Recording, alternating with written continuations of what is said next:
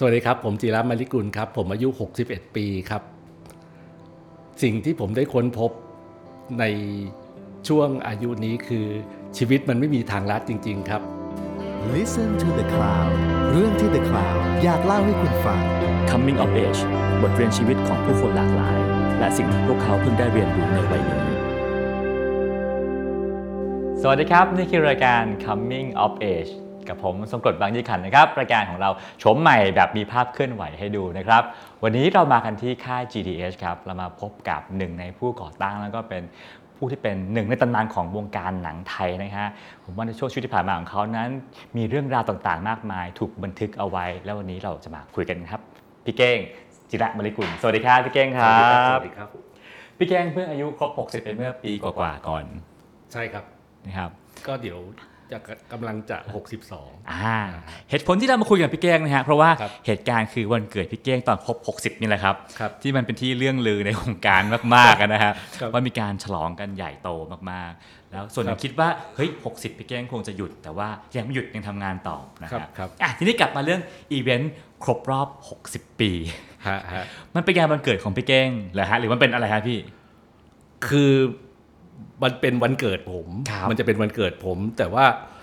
เอ่อผมเนี่ยระคะระแคะระคายมาว่าเอ๊ะมันต้องมีอะไรสักอย่างหนึ่งแง่เลย คือปกติเวลาที่มีกองถ่ายจะมีการเซอร์ไพรส์เอาเค้กมาให้กันตามกองถ่าย ใช่ใช่ใช่ใช่ไหมฮะเขาผมผมคิดว่าจะเป็นแบบนั้นนะอ่าเพราะว่าวันวันนั้นเนี่ยเป็นวันที่ผมจะต้องออกกองถ่ายบุพเพครับบุพเพสองของพี่ปิงนะฮะครับผมแล้วก็ก็มีนัดกันผมต้องมาขึ้นรถตู้ที่ออฟฟิศเนี่ยฮะตอนตีห้าก็ปกติครับ ก็ตื่นตื่นตีสี่ขับรถมาตีห้าอย่างเงี้ยฮะแล้วก็ปรากฏว่าวันนั้นน่ะพี่วันเขาอยากจะมาด้วยครับผมซึ่งคุณวันฤดี คุณวันฤดีครับเขาอยากจะมาด้วย ซึ่งผมก็แปลกใจนิดหน่อยครับแต่ว่าก็ไม่ได้แปลกใจมากคือคุณวันฤดีเนี่ยเขาเป็นคนทำบทอ่าแล้วเขาก็บอกเขาเคยพูดหลายหนว่าเขาไม่ชอบกองถ่ายอืมเพราะว่าแดดร้อนครับคือคือคือคือเขาคือเขาชอบที่จะ เป็นผมลิขิตตัวละครอยู่บนกระดาษอะไรอย่างเงี้ยผมก็โอเคโอเค ก็มาด้วยกันปรากฏว่า พอขับรถเข้าซอยมาเนี่ยฮะ มันมืดตื้อเลยอะ มันมืดมันมืดแล้วก็ไม่มีไม่มีรถจอดอยู่เลยสักคันหนึ่งที่ที่ลานจอดรถซึ่งมันฮะผิดวิสัยเลยพี่ผิดครับ เพราะว่าถ้ามีกองถ่ายเนี่ยรถมันจะเต็มเลยอ่าแล้วก็มีรถตู้เต็มไปหมดเนี่ยฮะอ่าแล้วก็ผมเนี่ยก็จะมาใกล้ๆกับเวลาที่รถตู้จะออกนะครับ ก็จะมาซึ่งมันก็จะมีรถตู้บางคันกำลังออกไงฮะ ปรากฏว่าวันนั้นมันมืดไปหมดเลยครับใจหนึ่งก็รู้สึกว่าเฮ้ยชิบหายแล้วจำมันผิดฉลองครบรอบ 60 ปีสมองเสื่อมพอดี กับกับอีกอันหนึ่งก็คือว่าเฮ้ยดีใจว่ะ วันนี้ไม่มีกองถ่ายกลับบ้านนอนดีกว่าเออฮะครับแล้วก็พอพอผ่านหน้าออฟฟิศจริง ๆ เนี่ยในความมืดเราเห็นจอจอฉายหนังกลางแปลงมันตั้งอยู่ครับซึ่งผมก็ไม่ผิดสังเกตอีกอ่าเพราะว่าถ้าที่เนี่ย พี่จีน่าเขาครับเขาเชื่อถือทางนี้อ่ามีการไหว้เทบวงสรวงเจ้าไงฮะอ่า แต่ก็นึกเหมือนกันว่าโอ้โหจีน่า advance ว่า มีการแบบฉายหนังถวายเทพเจ้าอ่าในออฟฟิศเลย แต่ว่าครับเอ๊ะก็อาจจะไม่ผิดอะไร เพราะนี่เป็นบริษัททำหนัง อ่า จีน่าก็อาจจะคิดอะไรทำนองนี้ได้อะไรครับเงี้ยผม ปรากฏว่าพอรถมาจอด ผมเดินลงมา ปรากฏว่ามีมีภาพขึ้นที่จอแล้วก็แล้วก็ลานก็ดู สว่างสว่างมีคนเดินออกมาเต็มเลยใส่ชุดแบบผมนะฮะครับคือน้องๆที่ออฟฟิศคนน้องๆไอ้พวกผู้กำกับอะไรก็ครับว่ากันเต็มคนที่เก่าๆต่างๆอะไรเงี้ยฮะแล้วก็ไอ้ไอ้คลิปที่ฉายอะเดี่ยวเขาเป็นคนทำแล้วเขาก็แบบว่าเขาก็ไปสัมภาษณ์เจ้านายคนแรกของผมพี่มนตรีสมัยผมอู้นะฮะครับไปสัมภาษณ์พ่อผมโห แล้วก็เอ่อ ก็มีภาพเก่าๆผม แล้วก็มีคำบรรยาย มีน้องน้องโอที่ทำสวัสดีทำโฆษณาก็ครับเขียนแบบว่าคำซับซึ้งตึงใจแบบว่าเอ่อวันนี้อีกแล้วสินะออกมาออกกองถ่ายทำสิ่งที่พี่รักมาตลอดอะไรแบบว่า โอ้โหมัน คือเราก็เซอร์ไพรส์ผมเนี่ยยืนเรียกว่ายืนซึมเลยนะฮะ ยืนซึมแล้วก็ก็วันนั้นก็ไม่ได้มีการเลี้ยงฉลองอะไร แต่ว่ามันเป็นมันเป็น moment ที่มีค่ามากฮะแล้วก็ สำหรับผมเนี่ยมันเป็นเหมือนพิธีปิดโอลิมปิกเลยอะฮะคือ ในทางหนึ่งเราอาจจะนึกว่าอ๋อมันมันเป็นมันเป็นวันสิ้นสุดแห่งอะไรสักอย่างแบบโอลิมปิก วันสุดท้ายแล้วก็ร้องเพลงออแรงซาย แล้วก็บายบายกันไปแต่สำหรับผมอะมันเหมือนกับว่า เอ๊ะมันเป็นมันเป็นเริ่มความรู้สึกจุดประกายอะไรใหม่ ๆ นะครับจุดประกายใหม่ ๆ เป็นแบบว่าอ๋อมันเป็นอีกช่วงหนึ่งของชีวิตที่เราที่เรามีความคิดอีกแบบหนึ่งที่ ที่สภาพร่างกายเราเป็นอีกแบบหนึ่งครับซึ่งซึ่งในวันนั้นเนี่ยผมรู้สึกว่าก็ออกไปถ่ายนะฮะ คือหลังจากครับน้องๆสวัสดีอะไรกันแล้วครับเราก็ผมก็ออกไปถ่ายวันนั้นถ่ายอยุธยา ทั้งวันเนี่ยผมก็รู้สึกเฉยๆว่า ก็เดินเดินไปเดินมาเหมือนเดิม คือมันก็เหมือนเดิมกับที่อืมผมออกกองถ่ายมา 20-30 ปีครับอะฮะทำให้ผมรู้สึกว่าเฮ้ยตอนตอนที่อายุ 40 เนี่ย มันไม่ตื่นเต้นเหมือนตอนวันที่ผมอายุ 30 วันแรกอะครับผม คือคือผมยังจำได้ไอ้วันนั้นเนี่ย ตอนตอนนั้นครับตอนนั้นที่เล่นอยู่นิวยอร์กครับแล้วก็พอ ปึ้งสามสิบเลยเนี่ยอืมยี่สี่กุมภาเราเอ่อรุ่นน้องชวนไปเล่นสกีครับที่เพนซิลเวเนียครับ แล้วในการเล่นสกีเนี่ยเขาจะต้องมีการกรอกใบอะไรต่างครับอายุเท่าไหรอะไรอย่างเงี้ยอืมแล้วมันมีเขียนว่าอายุเอดแล้วเราต้องกรอกว่าสามสิบอะมันชะงักเลยนะฮะอ่าปากกามันชะงักเลยอะการเข้าสู่หลักสามเนี่ยมันสำคัญกับชีวิตเออใช่อ่าคือคือเรามองขึ้นมาจากคนที่เด็กอายุสิบห้า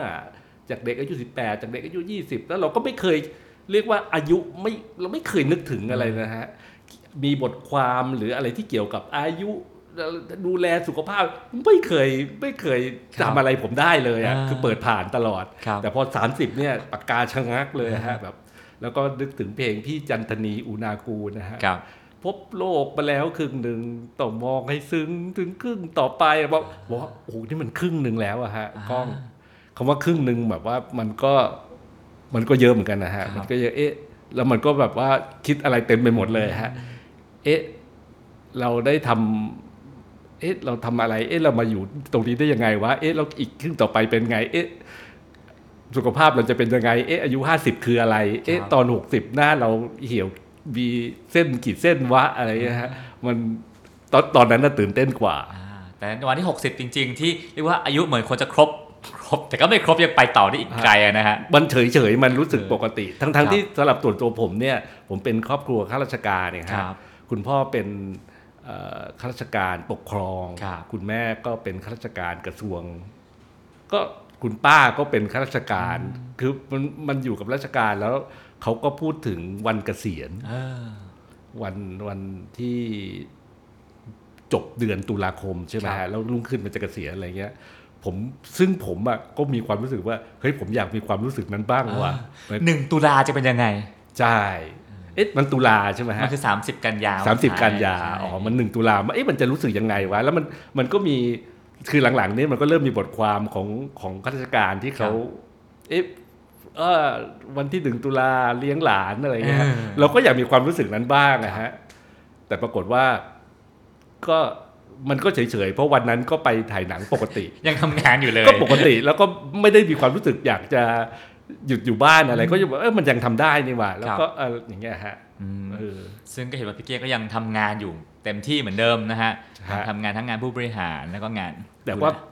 ก็เกเรขึ้นมากอะฮะคือคืองานงานที่เป็นงานงานที่เป็นงานบริหารอะไรมาก ๆ ก็แบบ ผมก็แบบเอ้ยขอตัวว่ะขอขอตัวน้องๆ ก็แต่ว่าก็ก็ยังมา ก็ยังทำทำมาช่วยทำหนังทำอะไรนี่เหมือนเดิมครับหนังที่อยากทำอะไรเงี้ยครับครับก่อนมาฮะเราให้กันบ้านพี่เก้งไปว่าพี่เก้งครับช่วยรบกวนช่วยไปนึกจุดเปลี่ยนในชีวิตครั้งครัต่างบๆให้หน่อยครับพี่เก้งบอกว่าคิดมาตลอดคิดจนขับรถเลยเลยเมื่อกี้ใช่ขึ้นทางด่วนขับรถเลยเลยฮะแปลว่าที่ผ่านมาไม่ค่อยไม่ค่อยนึกถึงเรื่องเหตุการณ์จุดเปลี่ยนในชีวิตใช่ไหมฮะใช่ผมคือผม ผมชอบจริง ๆ ผมเป็นคนชอบอ่านสัมภาษณ์นะฮะครับชอบอ่านสัมภาษณ์ตั้งแต่สมัยพ่อให้แก้มเพชรดิฉันครับอะไรเนี่ยแล้วครัก็บทุกคนก็จะเล่าถึงแบบว่าวันที่เป็นจุดเปลี่ยนครับเอ่อช่วงเวลาที่เป็นจุดเปลี่ยนนี่ก็แล้วผมก็จะชอบมากเลยอะแล้วก็มันก็คงมีอิทธิพลกับเหตุการณ์ในหนังอะไรเงี้ยฮะครับแต่ว่าพอมาถึงชีวิตตัวเองอะมันมันไม่ได้มันเหมือนกับมันไม่ได้มีอะไรขนาดนั้นอะแต่ผมผมจำวันเวลาที่เป็นเหมือน เป็นเหมือนแบบว่าประตูที่ประตูที่จะเข้าไปอ่าสู่เรื่องนั้นได้อะครัฮะบเป็นที่ที่ผมจะบอกผมจะคิดเสมอว่าคนเราอะก็เหมือนเราวิ่งไปจากตะตัวเอ่อข้างใต้ของตัววายแล้วเราก็จะไปเจอกิ่งครับแล้วเราก็จะแบบว่าอืมเฮ้ยวันนี้แหละมันมันมันบางทีมันก็เลี้ยวขวาบางทีมันก็เลี้ยวซ้ายผมครับผมจะจำไม่ตรงตรงกิ่งตรงเนี้ยฮะได้อ่าเพราะฉะนั้นวันนี้เราจะพิเศษนิดนึงคือเราจะเราจะคุยกันถึงเหตุการณ์พิเศษ ที่มันครับเป็นประตูเปิดไปสู่สิ่งต่างๆของใช่พี่เก้งใช่ทั้งชีวิตกันใช่นะฮะฮะอะเริ่มต้นที่เหตุการณ์แรกเลยครับพี่ครับพี่เก้งนึกถึงเหตุการณ์ไหนในชีวิตครับ ตั้งแต่ในวัยเยาว์เป็นต้นมาเลยครับ ผมผมนึกถึงเหตุการณ์เอ่อวันที่ผมดูหนังเรื่องเมืองในหมอกได้ เมืองในหมอกเป็นหนังอะไรเอ่ยหนังไทยเป็นหนังฝรั่งหนังไทยฮะครับผมคุณเพิ่มพลเชยอรุณอ่ากำกับโอเคคุณเพิ่มพลเชยอรุณ ซึ่งซึ่งพอระยะหลังมาแล้วก็ค้นพบผมก็มาดูประวัติแกค้นพบว่าอ๋อแกเป็นแกเคยทำงานเป็นโปรดิวเซอร์อยู่ agency McCann Erickson ครับก็คือเป็นคนรุ่นใหม่อะครับ แล้วแกก็ทำเรื่องเมืองในหมอก แกก็ทำจากวรรณกรรมวรรณกรรมยุโรปอะครับครับที่ที่เป็นเรื่องแบบว่า ลูกชายออกไปจากบ้านเมื่อตอนเด็กๆ แล้วก็มันเป็นเมืองเป็นเมืองที่แบบ เล็กๆ อยู่ในหุบเขา แล้วก็มีภาษาของตัวเอง แล้วแกก็คิดภาษาอะไรของแกการละเล่นอะไรของของเมืองนี้ฮะครับวันหนึ่งวันหนึ่งก็ผ่านไปจนแบบว่าลูกสาวโตอะฮะไอ้ลูกชายก็กลับมา แล้วก็ปรากฏว่าแม่เนี่ย เป็นคนที่เอ่อหากินด้วยวิธี มอมคนที่มามาพักในโรงเตี๊ยมอืมคือแม่แม่ครับกับลูกสาวทำโรงเตี๊ยม แล้วก็ขโมยของแล้วเอาศพไปทิ้งในลำน้ำอืมพล็อตล้ำมากแล้วแล้วแต่ว่าก็เป็นอันไปเจอลูกชายตัวเองอะฮะเป็นมอมลูกชายตัวเอง คือคือลูกชายเนี่ยจะมาเซอร์ไพรส์อ่าแต่แม่ไม่รู้จัก เพราะมันโตมันโตกลายเป็นสรพงษ์แล้วเนี่ยฮะอ่าคือเป็นเรื่องที่ผมอ่าผมเซอร์ไพรส์โอ้โหหนังไทยมีอย่างนี้ด้วยเหรอวะแล้วแล้วแกก็ละรายละเอียดในหนังมัน มันเซอร์ไพรส์ผมมากเลยนะฮะ เช่นมีภาษาเวลาเวลาเด็กเล่นนะฮะมันมันเล่นด้วยแล้วมีภาษาของตัวเองครับแล้วก็เป็นการละเล่นที่คิดขึ้นเองอะไรอย่างเงี้ยฮะแล้วก็สถาปัตยกรรมก็ดูแบบคิดขึ้นเองอะ่ะอืมแต่ก็คงถ่ายแถวภาคเหนืออะไรอย่างเงี้ยครัฮะบแล้วกลวิธีในการถ่ายการใช้เลนส์ใช้กล้องมันก็ไม่ใช่เหมือนหนังไทยทั่วไปอะครับ ผมก็เลยแบบชอบ คือก่อนหน้านั้นน่ะตอนมปลายอะครับ คือคือผมมาเป็นรุ่นมศสี่มศห้านะครับ กล้องไม่ทันใช่ไหมไม่ทันครับเลยไปแล้ว คือผมเป็นผมเป็นรุ่นนั้น แล้วโรงเรียนผมเนี่ยมันจะหยุดวันพฤหัสกับวันอาทิตย์ครับ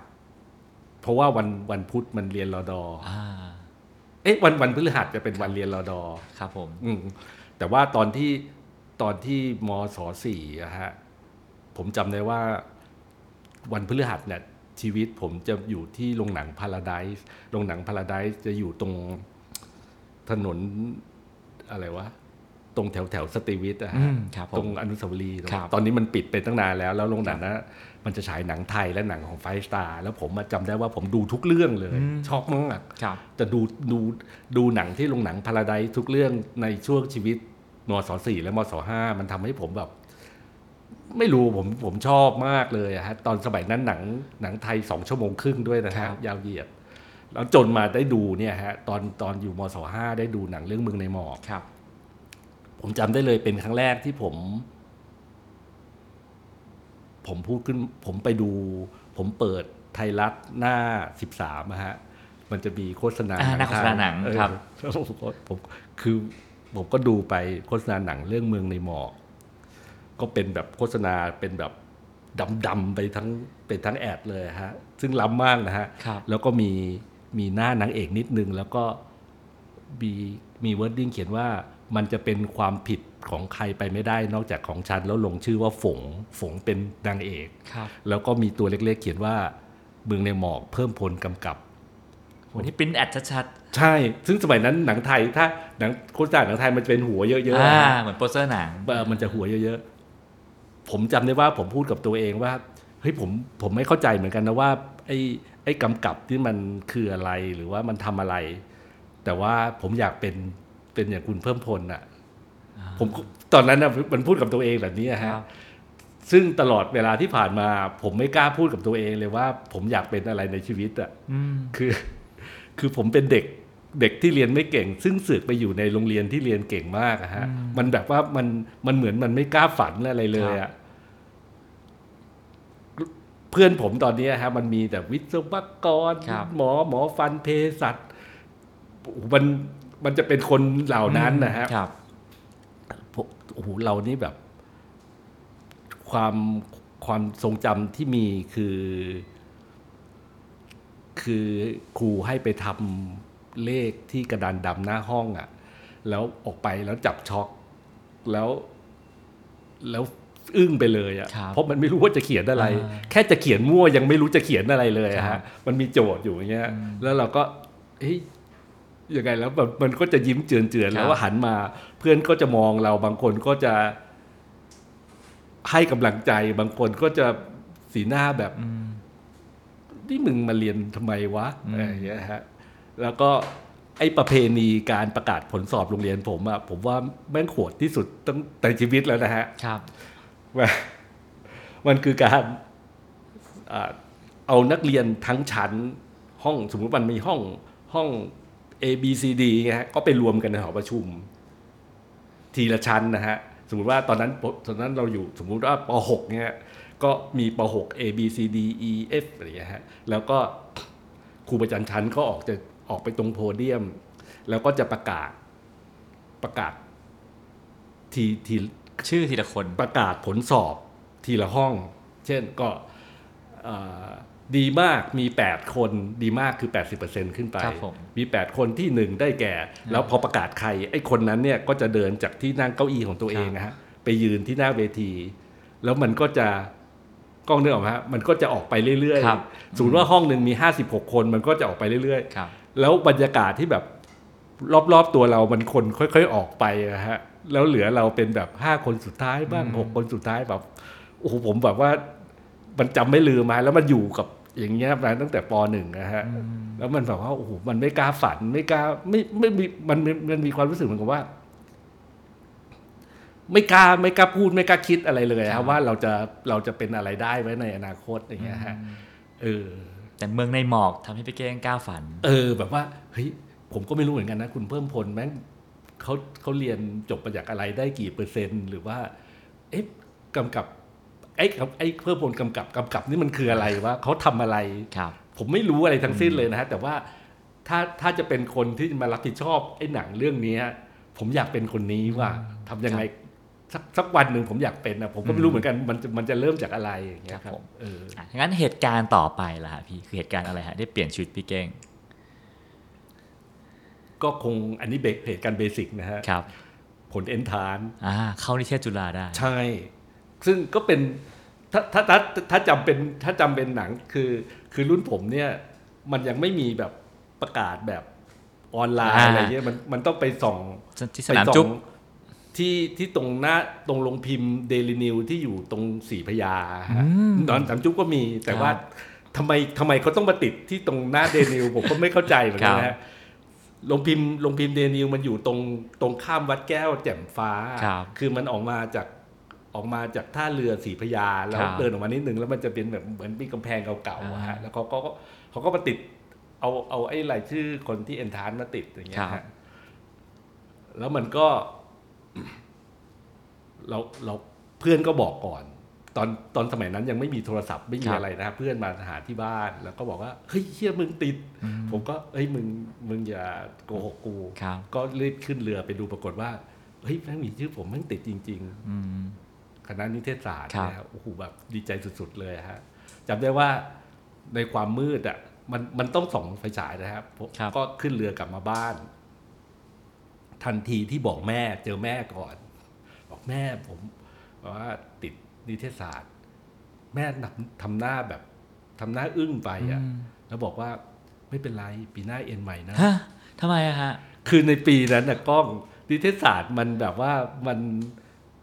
มันไม่มีความหมายมัน nobody เลยนะฮะเหมือนไม่ติด มันแบบมันบอกว่าเนี่ยคือมันไม่มีใครในสังคมที่เรียนที่อ่าที่ที่เขาทำงานอยู่แล้วมีได้ดิบได้ดีหรือว่าอ่า คือผมรุ่นสิบห้าฮะถ้าถ้านับไปเนี่ย พี่ไพบูลย์รุ่นครับสี่ยังเป็นแบบยังใส่แขนยาวเป็น AE คีอ่าเอทีอะไรอยู่เลย มันยังไม่เคยมีใครประสบความสำเร็จจากคณะนี้นะฮะครับแล้วก็ถ้าพูดไปในสังคมเนี่ยคน 80%จะคิดว่าเป็นศึกษานิเทศอ่าเป็นครู ก็เป็นครูแน่แนวอ่าอะไรเงี้ยฮะแล้วก็คุณแม่ผมเนี่ยเขาจบอักษรครับอืมแล้วเขาก็รู้สึกว่าเออ มันก็มีมีเพื่อนเขาจำนวนหนึ่งที่มาทำงานด้านหนังสือพิมพ์ครับหรือว่านักเขียนแล้วแล้วมันก็ยากจนอะไรเงี้ยมันครับคือก็เป็นความฝังใจเขาอะฮะครับแล้วผมก็ก็รู้สึกว่าเฮ้ยมันมันแย่ขนาดนั้นเลยวะอืมผมผมจะไม่พูดเรื่องเรื่องเรื่องอาชีพและคณะกับแม่อีกแล้วอ่าแล้วผมผมก็จะแบบว่าเหมือนกับว่าเฮ้ยพิสูจน์ตัวเองว่าเฮ้ยนิเทศศาสตร์ มันอืมเฮ้ยมันทำมันหากินได้ครัว่ะบอะไรอย่างเงี้ยฮะเออก็เลยได้เข้านิเทศจุฬาไปใช่ซึ่งนะฮะซึ่งสมัยนั้นนะนะแผนกภาพยนตร์ซึ่งมีอยู่สองแห่งในประเทศไทยนะฮะมีที่นิเทศกับที่วารสารเนี่ยครับปีปีหนึ่งเนี่ยมีคนเรียนอยู่ประมาณปีละสองคนบ้างสามคนบ้างคือครับคือมันเป็นการทำหนังไทยมันไม่มันไม่ได้มีหน้ามีตาหรือว่ามันเท่อะไรเลยนะคฮะรับมันเป็นอาชีพแบบไม่มีจะกินอะครับ เออ สิ่งหนึ่งที่ชาวนิเทศจุฬาฝากผมมานะครับก็คืคอรับว่าต้องคุยเรื่องนี้กับพี่เก้งคือเอ่อพี่เก้งทำหนังสมัยเรียนเอาไว้หนึ่งเรื่องคือเรื่องพี่ทาดาพอเป็นสไลด์ อะเป็นสไลด์ครับ อะเป็นเป็นเล่าเรื่องประวัติห้องสไลด์ห้องล้างฟิล์มมันเป็นยังไงฮะเรื่องนั้น คืออย่างนี้ฮะ ผมก็ไม่ได้มีจินมีแบบว่า เป็นผู้แบบว่าเหมือนกับว่าเอ่อฮึกเหิมอยากจะทำอะไรหรอก มันเป็นแบบว่า พอสถานการณ์คือเวลาเวลาเราขึ้นปีสองเขาจะมีปีสองรับน้องครับปีใช่ไหมฮะคือมันมันจะเริ่มมาจากปีสองรับอาอาทิตย์นี้ปีสองรับน้อง อาทิตย์หน้าปีสามรับน้อง แล้วก็พอปีสองจะรับน้องเนี่ย ผู้ชายรุ่นผมเนี่ยมันจะมีประมาณยี่สิบหรือสามสิบคนเนี่ยครับฮะแล้วก็มันก็จะมีหัวหน้าชั้นปีมาบอกว่า เฮ้ย เราจะมีการแสดง เก้งมึงเต้นกำลำเคียวจะให้ผมครับเต้นกำลำเคียวผมก็ผมก็เฮ้ยชิบหายแล้วกูเต้นไม่ไม่เอาอะเต้นไม่เป็นไม่รู้จะทำยังไงอะฮะครับแล้วก็เลยมารวมหัวกันกับเพื่อนเพื่อนเพื่อนที่ยังเป็นเพื่อนสนิทตอนนี้ฮะชื่อพี่กร่อยครับ บอกเฮ้ยก่อย เรามาหาวิธีออกจากเต้นกำลำเคียวกันดีกว่าครับเราเรามาทำสไลด์เรื่องหนึ่งกันดีกว่าอืมแบบว่าใช้วิธีแบบ ทำเป็นเหมือนแบบหลอกผีกันแล้วกันว่า ผมตอนนั้นก็ตอนนั้นผมฮิตไอ้นี่ฮะต่วยตูนฉบับผีครัผมบชอบมาก เพราะพ่อผมเขาซื้อครับผมก็อ่านแล้วก็แบบว่าด้วยสำนวนก็ก็เขียนกันตอนเช้าเลยนะฮะ เขียนกันตอนเช้าจำได้ว่าก่อยเนี่ยเขาบ้านเขาอยู่นางเลิง ผมอยู่คลองสารมาเจอกันตรงแถววังบุรพาครับเสร็จแล้วก็ดั้งเขียนสคริปต์เขียนสคริปต์ก็เรื่องก็มีอยู่ว่าเอ่อ พี่ธาดาเนี่ยก็เป็นเป็นพี่นิเทศคนหนึ่งแล้วก็เข้าไปล้างวันหนึ่งเขาก็เข้าไปล้างฟิล์มในห้อง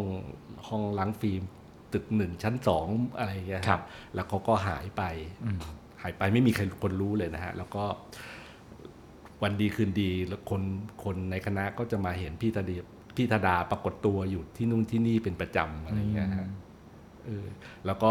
เขียนเสร็จ ตอนเย็นถ่ายเลยนะฮะ ก็เอาอีกเพื่อนอีกคนหนึ่งชื่อ ชื่อไอ้ปองมาถ่าย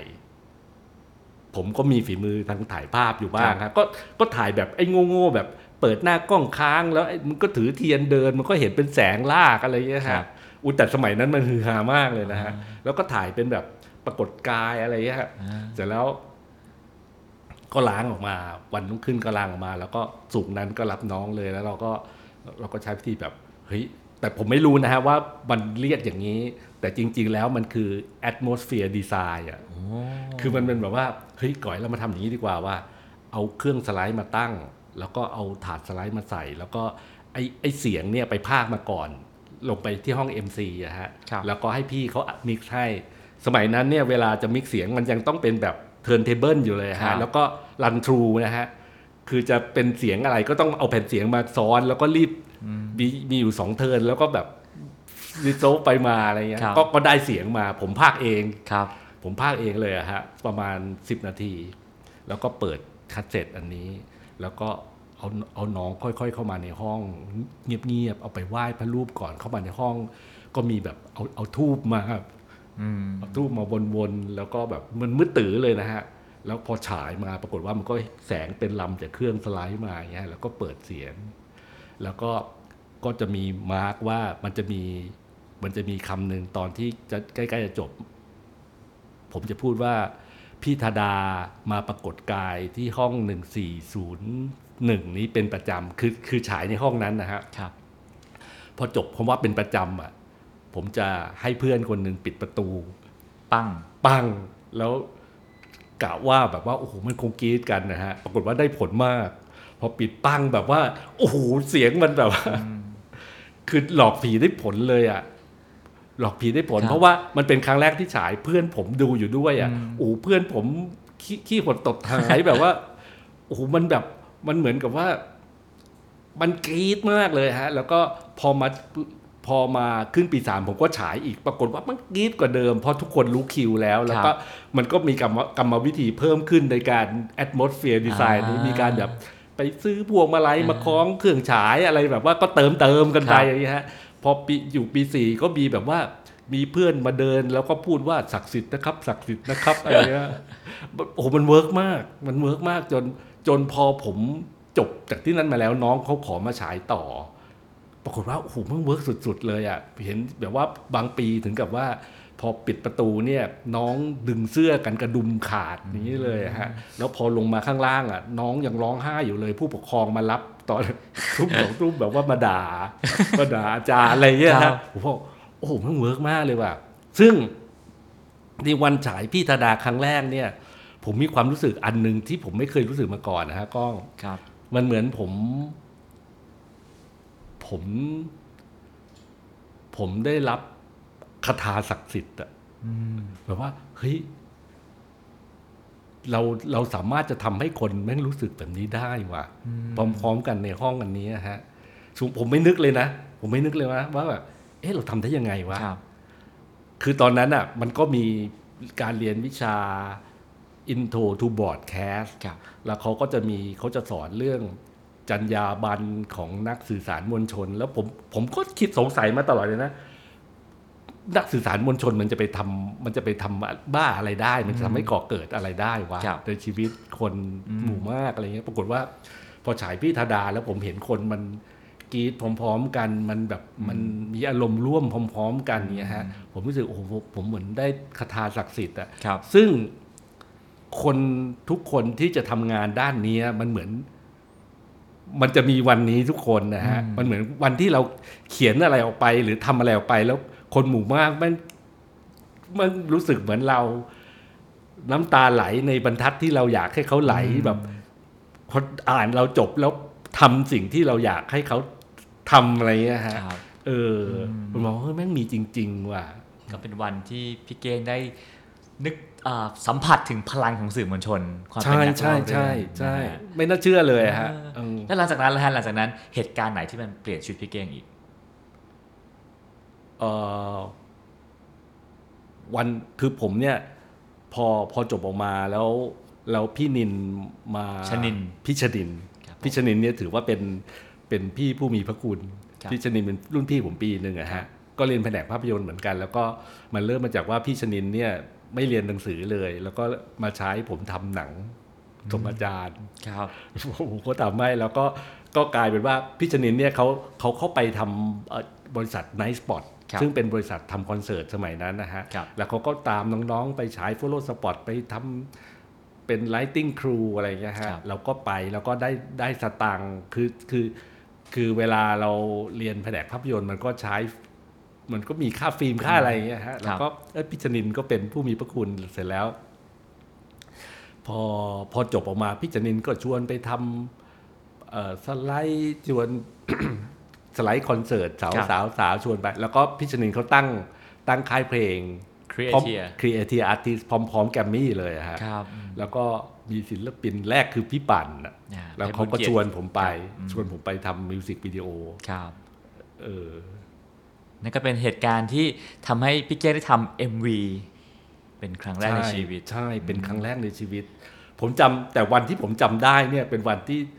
เราก็ออกไปทำเอ็มวีกันครับคือ ผมทำทำเอ็มวีเพลงแรกเนี่ย เพลงฝันที่หลุดลอยฮะของพี่ครับปั่น ก็ทำก็ถ่ายกันไปแบบว่าตามจินตนาการเลยอะก็สนุกมากเลยนะฮะผมครัว่าบโอ้ช่วงนั้นเราเราก็อยากทำหนังนะ แต่ว่าพอออกไปถ่าย ผมก็รู้สึกว่าเฮ้ยผมใช้เครื่องมือเดียวกับเดียวกับการทำหนังทุกอย่างแต่ผมไม่ได้ทำหนังแค่นั้นแหละอ่าผมใช้กล้องก็ครับเหมือนก็ก็มันก็กล้องกันนะครับผมใช้ไฟไฟ ไฟโคมเดียวกันที่ถ่ายหนังนี่แหละครับเราก็ตัดต่อเหมือนกันแล้วมันแต่ว่าหนังมันก็เป็นหนังสองชั่วโมง ผมเหลือแค่ 30 วิอะไรอย่างเงี้ครับยแต่ว่าตอนนั้นมันมันไม่มีความเข้าใจอะไรเกี่ยวกับมิวสิกวิดีโอเลยครับแล้วก็สื่อในเมืองไทยมันไม่มีอะฮะครับก็มีแค่รายการอะไรของพี่ซันอะบันเทิงคดีบันเทิงคดีครับไปหา ไปหาตัวอย่างในบาบุญคลองอะไรเงี้ย ก็ไม่มีเลยอะ่ะครับมันไม่มีขายที่จะเป็นเทปวีอะไรมันครับไม่มีขายอะฮะ ผมยังเรียกผิดเลยนะ ผมเรียกเป็นวิดีโอมิวสิกอ่าแสดงว่ามิวสิกวิดีโอยุคนั้นมันใหม่มากใหม่มากๆครับๆพอทำออกมา ก็ไปฉายดูในห้องก็มีพี่นิน แล้วก็มีมีพี่พี่พี่ตุ่นพพลเทพครับ พี่พลเทพเนี่ย เขาเป็นคนทำเพลงนี้ครับเขาพูดขึ้นมาคำแรกว่า เฮ้ยเก้ง พี่ว่ามันไม่ใช่มิวสิกว่ะ ซึ่งผมตกใจเลยอะเอ๊ะครับ มันไม่ใช่ยังไงมันก็มันก็มีเพลงเออมีเพลงพี่ปัดจนครบครับมันก็มีภาพอะไรเงี้ยพี่พี่ตุ่นบอกว่า มันไม่มีปั่นร้องเพลงว่ะคือมันมีภาพพี่ปั่นทำกิจกรรมต่างๆพี่ปะพี่พี่ตุ่นมันบอกว่า ถ้ากูเอา ถ้าพี่เอาเพลงอะไรใส่เข้าไปมันก็ได้หมดอะเออ ผมก็จริงหรือพี่ แล้วก็เลยแบบเฮ้ยคือตอนนั้นน่ะคนพบว่า ของทุกอย่างในโลกมันยากหมดว่า มันไม่มีแบบว่า เอ้ยอืมเอ้ย ได้พี่ครับทำเลยอะไรเงี้ยเออมันไม่มีเลยนะ คือถ้าเรา แม้กระทั่งอะไรที่ง่ายเรารู้สึกว่าแบบโอ้โหมันอยู่มือมากอืมตอนนั้นฮึกเหิมอุ้ยเราทำพี่ธาดาคนกรีดกันอ่าขนาดนี้ โอ้โหอึ้งไปเลยอะฮะ รู้สึกว่าโอ้ของทุกอย่างในโลกมันอ่ามันมันยากว่ะ มันต้องครับการการเข้าถึงอะอืมมันต้องการว่าเฮ้ยมึงอินหรือยังอืมอะไรเงี้ยฮะครับโอ้ผมผมจำได้สนิทเลยฮะ เห็นหน้าพี่ตุ่นในไรเนี่ย ผมจะนึกถึงวันนั้นเลยนะพี่ตุ่นยังเป็นเขาตอนนั้นเขาทำงานอยู่เป็นค่าอากาศยานหรืออะไรอะไรสักอย่างแต่งชุดแบบชุดอืมกราวการบินไทยอะไรเงี้ยครับนะผฮะมเอออ่า ครับอะนั่นนั่นก็เป็นเรื่องชีวิตในวงการโฆษณานะฮะใช่ใช่แล้วก็คือก็ทำเอ็มบีก่อนทำเอ็มบีกับใช่เพียเชียเพราะทำเอ็มวีอะมันมีคือเวลาเราเริ่มต้นอะไรมันเหมือนพี่พี่โหน่งอเดย์เขาชอบพูดไว้อะแบบว่าพี่โหน่งมันพูดคำเคยให้สัมภาษณ์บอกว่า พี่ทำอะไรอะพี่ไม่ต่อแถว พี่ตั้งแถวใหม่อ่าผมว่าโอ้ชีวิตพี่เหมือนผมเลยว่ะแบบการตั้งแถวใหม่จริง ๆ แบบว่ามัน มันเหมือนนักบุกเบิกนะครับมันไม่ได้อะไรสักเท่าไหร่หรอกอืมมันเหมือนแบบพี่บอยโกทำอะไรเงี้ยครับ R&B เจ้าแรกไม่ได้อะไรหรอกครับแต่ก็คนที่จะได้ผลลัพธ์ของมันจริงคือคนที่ทำต่อไปครับตอนตอนที่ทำตอนที่ทำตอนนั้นอะ ก็ไม่ได้คิดอะไรครับไม่ได้คิดอะไรอืมก็ทำทำไป แต่ว่าสิ่งสิ่งที่ได้ก็คือว่า ทุกครั้งที่มีการประกาศผลรางวัลเนี่ยจะมีคนมาบอกผมว่า พี่ไม่ต้องไปไหนนะพี่รออยู่ตรงเนี้ยเพราะรางวัลมันเป็นของพี่หมด เพราะว่ามันไม่มีคนอื่นมันไม่มีอะอ๋อมันมีแบบโขก็ผมทำเกือบหมดครัทั้บงวงการทั้งวงการทำอยู่คนเดียว ก็ส่วนใหญ่เป็นผมเป็นไอ้ค่ายเคเอทีทำนอกนั้นเขาก็ทำกันแบบ ไม่ได้ตั้งใจทำครับบ้างหรืออะไรเงี้ยฮะเออคือ ยังยังมีรางวัลของพี่อีกมากมายที่ไม่ต้องไปไหนอะไรเงี้ยครับ ซึ่งซึ่งไอการที่ได้รางวัลเนี่ยมันก็มีทำให้คนคนที่เขาอยู่ในวงการโฆษณาเนี่ยเขาเห็นเห็แล้วก็ชวนไปทำโฆษณาไปทำเออออ่าฮะคือผมผมก็ไม่รู้เหมือนกันนะว่า คือตอนนั้นมันไม่โฆษณาเนี่ยผมไม่สนใจเลยนะครับ คือไม่รู้เรื่องเลยแล้วก็การโฆษณามันก็ไม่ได้เฟื่องฟูเหมือนทุกครับวันนี้อะฮะอืมผมไม่สนใจไม่รู้เรื่องอะไร ไม่การตลาดนี่ไม่เคยลงครับ ก็ ตอนนั้นมันมีหนังสือแมกกาซีนอันหนึ่งชื่อคู่แข่งครับใครใครทำไม่รู้ผมครับจำไม่ได้เลยฮะเขาก็พูดมันก็มันก็ได้แค่สนุกสนุกเป็นครัคำบศัพท์อะไรเงี้ย ก็แค่จำคำศัพท์เอาไว้คุยเล่นอะไรเงี้ยฮะก็ แต่โชคดีได้ไปครัทำบรู้สึกว่า เฮ้ยแม่งดีว่ะ มันเป็นอย่างนี้อีกแล้วอะก็เหมือนกับว่าใช้เครื่องมือชุดเดียวกันครับแต่เรา เฮ้ยมันเริ่มมีไดอะล็อกว่า มันเริ่มมีเรื่องเราครับเข้าใกล้หนังเข้าไปอีกก้าวหนึ่งอะครับโดยโดยไม่ได้ตั้งใจอะฮะครับแค่แค่แค่ได้รางวัลไม่ต้องลงจากเวทีอะไรนั่นแหละพี่เก้งก็เคยทำหนังโฆษณาอย่างไทยชูรสตราชฎาอืมเป็นอีกวันหนึ่งที่ผมแบบ ผมจำได้และเซอร์ไพรส์เลยนะครับ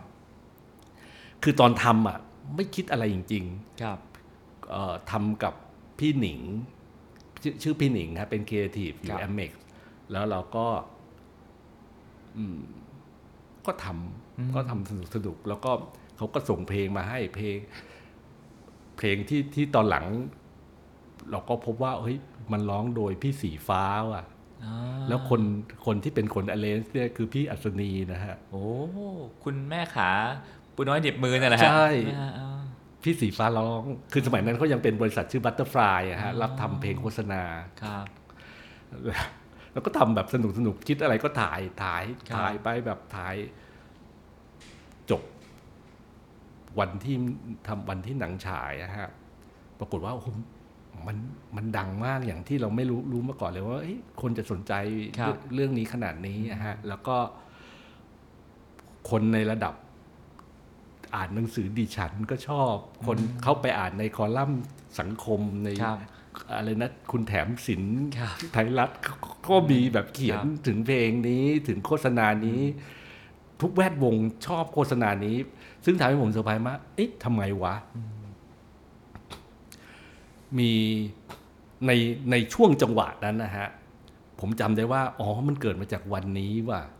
คือตอนที่ผมทำมิวสิกวิดีโอเนี่ยมันมีเพลงหนึ่งฮะ ชื่อเพลงครั้งนั้นพิจิกแต่ง อุ้ยละวิวันร้องครับแล้วผมก็ มันผมคิดเป็นแบบว่าเป็นเหมือนแบบว่าเอ่อผู้หญิงคนหนึ่งที่ที่อยู่ในเอ่อเป็นเป็นเป็นเกษตรกรครับเป็นชาวทุ่งอะไรเงี้ยครัฮะบแต่ว่าเสื้อผ้าทั้งหมดเนี่ยมันจะเป็นแบบใส่เสื้อแบบผู้ชายใส่เอี้ยมเหมือนฝรั่งอะฮะครับผู้ชายใส่เอี้ยมผู้หญิงใส่แล้วก็ ที่หน้าต่างมีลูกไม้ลูกไม้คือทำทุกอย่างแบบว่าเป็นจินตนาตามจินตนาการเป็นฝรั่งโดยไม่รู้ตัวเลยนะคฮะรับแล้ววันหนึ่งผมไปผมไปซื้อข้าวที่ที่แผง แผงรถเข็น แผงรถเข็นเนี่ยครับฮะแล้วมันก็มีทีวีทีวีเล็ก ๆ ที่เขาเปิดอะแล้วมันก็เป็นเพลงเนี้ยครับ ผมขนลุกเลยนะบอกว่า เฮ้ยผมเคยเห็นชาวนาใส่ชุดอะไรแบบนี้จริง ๆ สักครั้งหนึ่งหรือเปล่าวะมันผมไม่เคยเลยนะ แล้วก็ทำไมทำไมอุ้ยเขาไม่ใส่เสื้อที่มีเสื้อทีเชิ้ตที่มีโฆษณาน้ำมันเครื่องอ่าอะไรอย่างนี้ได้วะ เอ๊ะทำไมผมไม่ผมไม่คิดแบบนั้นวะอะอะไรทำให้ผมทำเป็นแบบนี้ คือผมถามกับตัวเองเลยนะ เพราะว่าเวลาเราดูอยู่งั้นนะฮะ มันก็เป็นเพลงไปเงี้ย แล้วมันก็ แบ็คโฟกาวของมันก็เป็นควันจากผัดกะเพราแล้วก็ผมมองผ่านไปก็เป็นหน้าของคนที่มายืนรอข้าวผัดผัดกะเพราครับที่หน้ามันๆอย่างเงี้ยฮะแล้วโอ้มันไม่เข้ากับทุกสิ่งทุกอย่างแล้วผมว่า เอ๊ะ เมืองนอกผมก็ไม่เคยไปนะก้องอะไรทำให้ผมคิดทำอุ้ยแล้วใส่ชุดบ้าๆพวกนี้อะฮะแล้วผมก็สรุปได้ว่า อ๋อมันเป็น มันเป็นสิ่งที่ ทีวีในสมัยนั้นเสนอออกมา ถ้าเราไปดูโฆษณาในสมัยนั้นนะฮะ ซึ่งผมก็ไม่รู้มันรู้เหมือนกันว่ามันทำจากครีเอทีฟที่เป็นฝรั่งหรืออะไรอะครับ ถ้าบ้านเนี่ยมันก็จะมีเขาเรียกกันว่า pantry อะฮะครับที่เป็นครัวข้างในบ้าน ซึ่งกลายเป็นแบบ ต้นฉบับของบ้านจัดสรรในสมัยนี้อะอ่าคือครัวเมืองไทยอะมันไม่เคยอยู่ในบ้าน เราผัดกะเพรา มันจะอยู่ในบ้านได้ยังไงครัฮะบครัวมันต้องอยู่นอกบ้านอืมแต่ว่าถ้าโฆษณาหมู่บ้านจัดสรรสมัยแรกๆฮะหมู่บ้านอืมเสนาอะไรครัเงี้บยมันจะมีแพนทรีเล็กๆในบ้านอืมมีอะไรอย่างเงี้ยครับซึ่งมันเป็นความคิดแบบ ให้ฝรั่งที่อยากให้คนดูดีมั้งอืมหรืออะไรสักอย่างครับนะฮะแล้วทุกสิ่งทุกอย่างในทีวี มันจะเป็นความรู้สึกนั้นมันจะครับดูเป็นฝรั่งฝรั่ง แล้วเราก็เคยไม่เคยรู้สึกอะไรเลยนะครัฮะบเพราะเราโตมามันก็เห็นแบบนี้อะฮะอืมแล้วเราก็เลยทำแบบนี้ครับแล้วพอถึงวันหนึ่งพอเรามาทำจริง ๆ แล้วไปอยู่บนแผงข้าวกะเพราอะครับแล้ว แล้วมันเกิดความรู้สึกขนลุกแบบว่าเราก็ถามตัวเองอะฮะกล้องครับผมผมจำได้แม่นเลยวันนั้นน่ะมันเป็นกลางคืนกลางคืนแล้วอะครัฮะบแล้วเราก็แบบเอ้ยอืมข้องอะไรทำให้เราคิดแบบนี้วะไม่น่าเชื่อเลยอะเราก็อายุยี่สิบกว่าแล้วนะครับโอ้โหเอออ๋อคงเป็นเพราะไอ้ตอนนั้นที่มันมีทีวีสองช่องนี้ แล้วมันก็อืมเป็นภาพแบบนี้ครับตลอดเวลาเป็นภาพจำที่ติดอยู่ในหัวซึ่งมันเราทำให้เกิด การที่ผมออกไปถ่ายส้มตำในแบบที่มันเป็นจริงมั้งอืมคือถ่ายกันแถวนครนายกแบบ คือรุ่นรุ่นเลยฮะถ่ายแบบอะไรก็ถ่ายเงี้ยฮะคนตัดต้นมะละกอเอาเหนียวลงมาทำทครับำอยู่หน้าปั๊มอะไรเงี้ยฮะอะคือเห็นอะไรก็ถ่ายแบบนั้นเนี่ยฮะครับอะไรที่มันเป็นจริงในสังคมไทย ปรากฏว่า อ๋อ ตอนตอนนั้นไม่ได้คิดนะฮะครับแต่ว่าอันนี้มาคิดหลังจากนั้นนะฮะ อ๋อแบบว่า สังคมไทยมันอยากเห็นน่ะครับอยากเห็นอะไรที่มันจริงมั้งครับแต่ว่าไม่ไม่ไม่ได้เคยไม่ไม่เคยรู้สึกเรียกร้องนะครับครับเพราะมันไม่มีจิตมันไม่มีจินตนาการว่าจะมีภาพนี้อะครับพอมันมีภาพนี้แล้วมันก็อยู่ในสื่อที่ entertain คือครับคือมันไม่ได้พูดเนื้อหามันไม่ได้พูดถึงความเป็นจริงหรืออะไร หรือครับหรือสิ่งที่เกี่ยวกับ วงการโฆษณาหรือโทรทัศน์หรอกมันพูดถึงโฆษณาส้มตำมันครับมันพูดถึงส้มตำแต่ว่ามันดันเป็นภาพนี้ คนก็เลยชอบโดยไม่มีเหตุไม่รู้ตัวครับไม่มีเหตุผลอะไรเงี้ยนะฮะแล้วผมก็รู้สึกว่าอืมนี่นี่คงนี่คงเป็นสิ่งที่เอ่อเราควรจะทครับำและและคนดูเมืองไทย คนที่เป็นคนที่ดู ดูโทรทัศน์ดูอะไรเนี่ยควรจะเห็นครับในความรู้สึกของผม ซึ่งสิ่งนั้นก็เกิดขึ้นกับหนังพี่เก้งเรื่องแรกนะครับ 15ค่ำใช่นะฮะเป็นเป็นความคิดถือว่าชุดเดียวกันเนาะใช่คือคือมันมันก็เลยคิดแบบนั้นมาตลอดนะ มันเลยคิดว่าเฮ้ยเราเราก็ทำในสิ่งที่ครับเราเห็นน่ะพี่เก้งทำ15ค่ำตอนอายุเท่าไหร่ฮะสี่สิบครับ40นะฮะอะไรทำให้ทำหนังเรื่องนั้นพี่อืม มันเหมือนมันเหมือนชีวิตมันเดินทางมาครับ ชีวิตมันเดินทางมาระดับหนึ่งอะฮะ แล้วก็เราก็มันมันคงมามาจากเพลงพิจารณีด้วยมั้งครึ่งหนึ่งอะเดินทางไปอีกสิบปีอ๋อมันมีมันมีวันมันมีวันที่ผมได้รับโทรศัพท์จากจากอาจารย์ที่คณะครับบอกว่ามาจากอาจารย์ชื่ออาจารย์อาจารย์เจกพงศ์อาจารย์เจกพงศ์บอกว่า เก้งอาจารย์ชะอุ่ม ที่เป็นคนสอนวิชา เป็นวิชาแบบฟิล์มโปรเจกต์ตอนปีครับสี่เนี่ยเขาเขาจะเกษียณแล้วเขาก็แบบเขาเขาหลังเกษียณเขาก็ยื้อมาหลายปีแล้วอะเขาเขาไม่อยากสอนแล้วเก้งมาสอนทีได้ไหมตอนนั้น ตอนนั้นผมทำโฆษณาอยู่ครับ ผมก็เฮ้ยเอาสิพี่ผมผมมีไอเดีย ผมมีไอเดีย ผมก็ไปไปสอนที่คณะฮะ แล้วว่าผมก็พบกับว่าเฮ้ยปีแรกอะ่ะ พอน้องเขาทำทำงานส่งแล้วมันไม่เป็น มันทำไมมันไม่ดีเลยว่ามันกลายเป็นงานแบบงานงานนักศึกษาในสมัยเก่ามากฮะเช่นเป็นเรื่องรณรงค์การไม่สูบบุหรี่อะไรแบบว่าเป็นเรื่องแบบ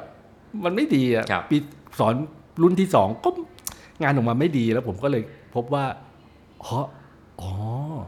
มันมีความแตกต่างอันนึงว่า ระหว่างการทำหนังที่เราดูกันเอง หรือให้แค่อาจารย์ดูกับการทำหนังที่ที่ ฉายครับให้คนทั่วไปเลยใครก็ไม่รู้ดูอะครับ เพราะว่าจากรุ่นหนึ่งเนี่ยผมก็ก่อตั้งแบบว่าพยายามบิวให้เกิดให้เกิดไอ้งานชื่อกลางจออ๋ออะฮะเอางานทีสิทธิ์เด็กมาฉายให้ทุกคนใช่ดูกันแบบว่าเฮ้ยมึงงานมึงไม่ได้แล้วมึงต้องฉายฉายแม่งเลย ใครก็มาดูก็ได้ครับเงี้ยมึงต้องแบบก็บิวอะไรเงี้ยปรากฏว่างานมันยังไม่ดีอะงานครับมันเป็นแบบอืมพอฉายมันก็แบบเอ้ยมันมันเหมือนงานนักศึกษาแบบสมัยเกาะเก่าด้วยนะคฮะรับ ผมก็มาเกิดไอเดียว่า ตอนนั้นปีที่สี่แล้วนะฮะกลางจอปีที่สี่มาเกิดไอเดียว่าเฮ้ยเราต้องให้เด็กแม่งหลุดพ้นจาก จากเรื่องคะแนนว่ะผมว่า ผมไปเอาใบ CR อะไรไม่รู้ว่าของครับจุฬาเขาจะมีใบใบลงทะเบียนนะฮะ เออใบใบที่แบบว่าสมมุติอาจารย์เข้ามาวันแรกแล้วเขาจะเขาจะเขียนรายชื่อทุกคนที่จะเรียนในในในคลาสอันนี้ครับฮะผมก็ใบ CR นี้มาแล้วมันก็เป็นรายชื่อของทุกคนแล้วข้างหลังเนี่ยมันจะเป็นเกรด มันจะเป็นช่องเกรดไว้อะครับ ผมเขียนหมดเลย A A A A A ทุกคนเลยบอกว่าเฮ้ยน้องไม่ต้อง ไม่ต้องมีความกังวลว่าจะได้เกรดอะไรแล้วนะ คือน้องจะได้ A ทุกคน เพื่อไปเรียนต่อเพื่อไปอะไรก็แล้วแต่เพื่อทำเกรดอะไรเงี้ยครับตัดไปมันไม่เกี่ยวมันไม่เกี่ยวกับเรื่องคะแนนอยากผมอยากได้สิ่งที่เป็นความรู้สึกนึกคิดจริง ๆ ของพวกน้องอืมเออเดี๋ยวจะทำอะไรก็ได้ ผมไม่ผมไม่ปิดกั้นเลยนะคฮะรับจะทำตลกไร้สาระ หรือจะมีสาระมากอะไรก็ครัทำบมาเลย ปรากฏว่ามันกลายโชคดีมากมันกลายเป็นรุ่นที่ ที่ที่ผมภูมิใจที่สุดแล้วมันรุ่นมันรุ่นแบบสวรรค์ส่งมาเกิดแล้วหรือหรือหรือมันเกิดมันจะเกิดจากไอ้ใบซีอาร์นั้นก็ไม่รู้นะฮะครับคือมันกลายเป็นรุ่นสามหกห้าฟิล์มอ่ารุ่นแฟนฉัน รุ่นแฟนฉันอ่าแล้วเขาก็ทำงานกันดีมากเลยอะครับฉายออกมาแล้วก็แบบว่าโอ้คนกระทืบลงช่องออกกันงานครับของพี่บอลคนก็ชอบอะไรอย่างเงี้ยฮะปรากฏว่าผมก็ไม่รู้เหมือนกันนะ พอรุ่งปีรุ่งขึ้นอะ จุฬาก็ไม่ให้ผมสอนเลยนี่เป็นแจกเกรดซะขจุนาดฬานั้นบอกว่า เอ้ย เกียรติภูมิของจุฬาจะแบบว่าหดหายเพราะมึงเนี่ยแหละแต่ว่าก็เป็นแบบว่าอ๋อมันก็เลยกลายเป็นแบบว่า พอพอเรามี พอเรามีกลุ่มนี้อยู่ครับอะฮะ แล้วพอผมก็เลยเกิดความมือเขิมว่า พอถึงเวลาหนึ่งก็เฮ้ยไม่ได้แล้วว่ะเราก็เราเราไปบอกให้เขาทำหนังแล้วทำไมตัวเราไม่ทำวะนี่อายุสี่สิบแล้วนะอะไรอย่างเงี้ยฮะ ผมก็มาบอกจีน่าว่าจีน่าผมอยากทำหนังไทยครับจีน่ามาช่วยผมได้ไหมแต่ว่าผมอะไม่อยากไม่อยากทำงานทำหนังเป็นงานอดิเรกนะครับตอนตอนนั้นนะมีการพาดพิง พาดพิงเป็นเอกอ่าคือเป็นเอกเนี่ยมันหากินด้วยการทำโฆษณาครับผมแล้วมันก็แบบเก็บเงิน เก็บเงิน แล้วก็มันจะมีปีที่ทำหนังไทยครับก็ใช้เงินเก็บอะไรอย่างเงี้ยฮะผมบอกเฮ้ยผมไม่อยากทำแบบนั้นนะอืมผมอยากทำหนังเป็นอาชีพ หมายถึงว่า ผมอยากทำผมจะทำให้หนังผมมีรายได้ครับไม่ว่าจะเป็นหนังประเภทอะไรนะ ผมจะทำให้มีรายได้ แล้วก็เลี้ยงตัวเองเลี้ยงออฟฟิศอะไรให้ได้ แล้วก็คือจะทำหนังให้เป็นอาชีพอะจีน่ามาช่วยผมนะอืมปรากฏว่าจีน่าเขาก็มองหนะ แต่เพิ่นว่าตอนนั้นมันมีมันเป็นหลังจากที่พี่สินเขาไปประสบความสำเร็จจากตอนที่พี่สินเขาไปช่วยคุณวิสูตรทำสตรีเหล็กเนะครัฮะบจีน่าเขาก็เอาด้วย คือจีน่าเนี่ยเขาก็เป็นคน ชอบวงการบันเทิงอะครับเขาก็แบบชอบข่าวบันเทิงชอบครับเขาก็มาช่วยอะฮะเขาก็พาผมไปพบกับพี่บูลย์ไปขอเงินนะฮะครับก็ผมก็เล่าเรื่องให้พี่บูลย์ฟังครับพี่บูลย์ก็ให้เงินมาทำสิบห้าค่ำสิบห้าค่ำตอนนั้นน่ะโปรดิวเซอร์ผมคือคุณอภิรักษ์เลยนะครับโกษะโยธินนั่นแหละใช่เพราะว่าเขาเป็นช่วงที่เขาอยู่แกัมแกมมี่มี่อ่า เออแล้วผมก็โอ้โหบอกผมไปเจอคุณอภิรักษ์ไงที่งานแต่งงานโอ้อะไรครับสักอย่างผมว่าโอ้โหนี่โปรดิวเซอร์คนแรกของผมเลยครันะบเออและณวันนี้สิบห้าค่ำมีความหมายยังไงกับพี่เก้งบ้างฮะผมมีความหมายมากเลยฮะ คือเป็นงานทำเป็นงานทำตามใจตัวเองสุดๆ คือ คือผมก็ไม่รู้เลยนะว่าการทำหนังไทยมันคืออะไร หรือว่าเราจะทำไปเพื่ออะไร แต่ว่ามันทำแบบตอนนั้นน่ะทำเต็มที่ทำอย่างทำอย่างที่คิดครับ ลางานมาเขียนเลยนะอืมผมผมเขียนผมผมจะมี routine เขียนทุกวันที่ร้าน ร้าน ร้านเป็นเหมือน Little Home ตอนมันมี Little Home ตรงตรงซอยทองหล่ออะฮะครับผมจะมาแปดโมงเขาเปิด จะมาสั่ง เมนูเดิมทุกวันแผนเค้กบ้าอะไรไม่รู้ว่าราดน้ำผึ้งหรืออะไรฮะคือสั่งไปอย่างนั้นแหละ เพื่อจะมานั่งอยู่ตรงในร้านครับแล้ว เก้าโมงครึ่งพงษ์นรินทร์อุริศจะเดินผ่านร้านแล้วก็ทักกับผมครับ แล้วผมก็จะเขียนไปถึงเที่ยงครับทุกวันนะฮะสามเดือนครับเขียนวันละซีนเขียนแบบเขียนเป็นรูทีนแบบตอนคือใจหนึ่งก็ทำเท่ฮะเราชอบอ่านงานคุณลงอะไรอะครับทำเท่เขียนทุกวันที่เดิมครับอะไรเงี้ยแล้วก็ทำทุกอย่างตามที่เรารู้สึกแบบว่า แล้วเราก็ ออกไปถ่ายอืมถ่ายโอ้โหถ่ายตั้งห้าเดือนเลยนะ ถ่ายแบบว่าเต็มที่คือไม่รู้ไม่รู้อะไรเกี่ยวกับการทำหนังไทยเลยครับ ไม่รู้เลยแล้วก็ถ่ายแบบตอนนั้นถ่ายแบบ คือคือมันต้องเป็นหนังเป็นเทคนิคแบบว่า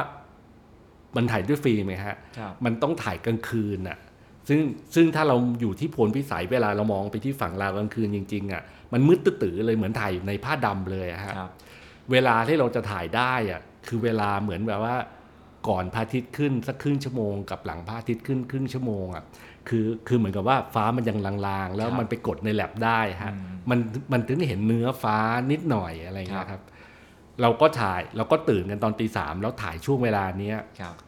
จนถึงสักสิบโมงแล้วกลับกลับโรงแรมนอนอะอืมแล้วมาเจอกันอีกทีหนึ่งสี่โมงเย็น เพื่อจะมารอเวลาตรงนี้ฮะ ทุกวันโอ้พี่ปงพี่ปืนนี่แซวกันเละเลยอะผมว่า อุ้ยเก่งกองแม่งมึงอะไรอย่างเงี้ยฮะเออถ่ายกันห้าถ่ายกันห้าเดือนเลยอะโอ้โหงบไม่บานเละเทะเลยโอ้โหเละเทะเลยฮะ งบแบบว่างบแบบว่าเราไม่รู้ไงฮะอ่าเราไม่รู้อะไรเลย มีแบบ มีแบบว่าไปสร้างเซตสร้างเซตเราคือจินตนาการไว้ว่าเซตเนี่ยจะเป็นแบบเซตวัดลาวจะอยู่ในแบบ ป่าจามจุลีอย่างเงี้ยครัฮะบเอ่อเอกเอี่ยมชื่นทครับำทำอาร์ตผมเขาก็บอกว่าพี่ทีนี้เนี่ยทีเด็ดมาก แม่งเป็นป่าป่าลกเลยอะอยู่อำเภอศรีเชียงใหม่ ก็ต้องไปอย่างหนองคายครับนะฮะอยู่อำเภอศรีเชียงใหม่ แล้วก็มันเป็นช่วงช่วงประมาณเดือน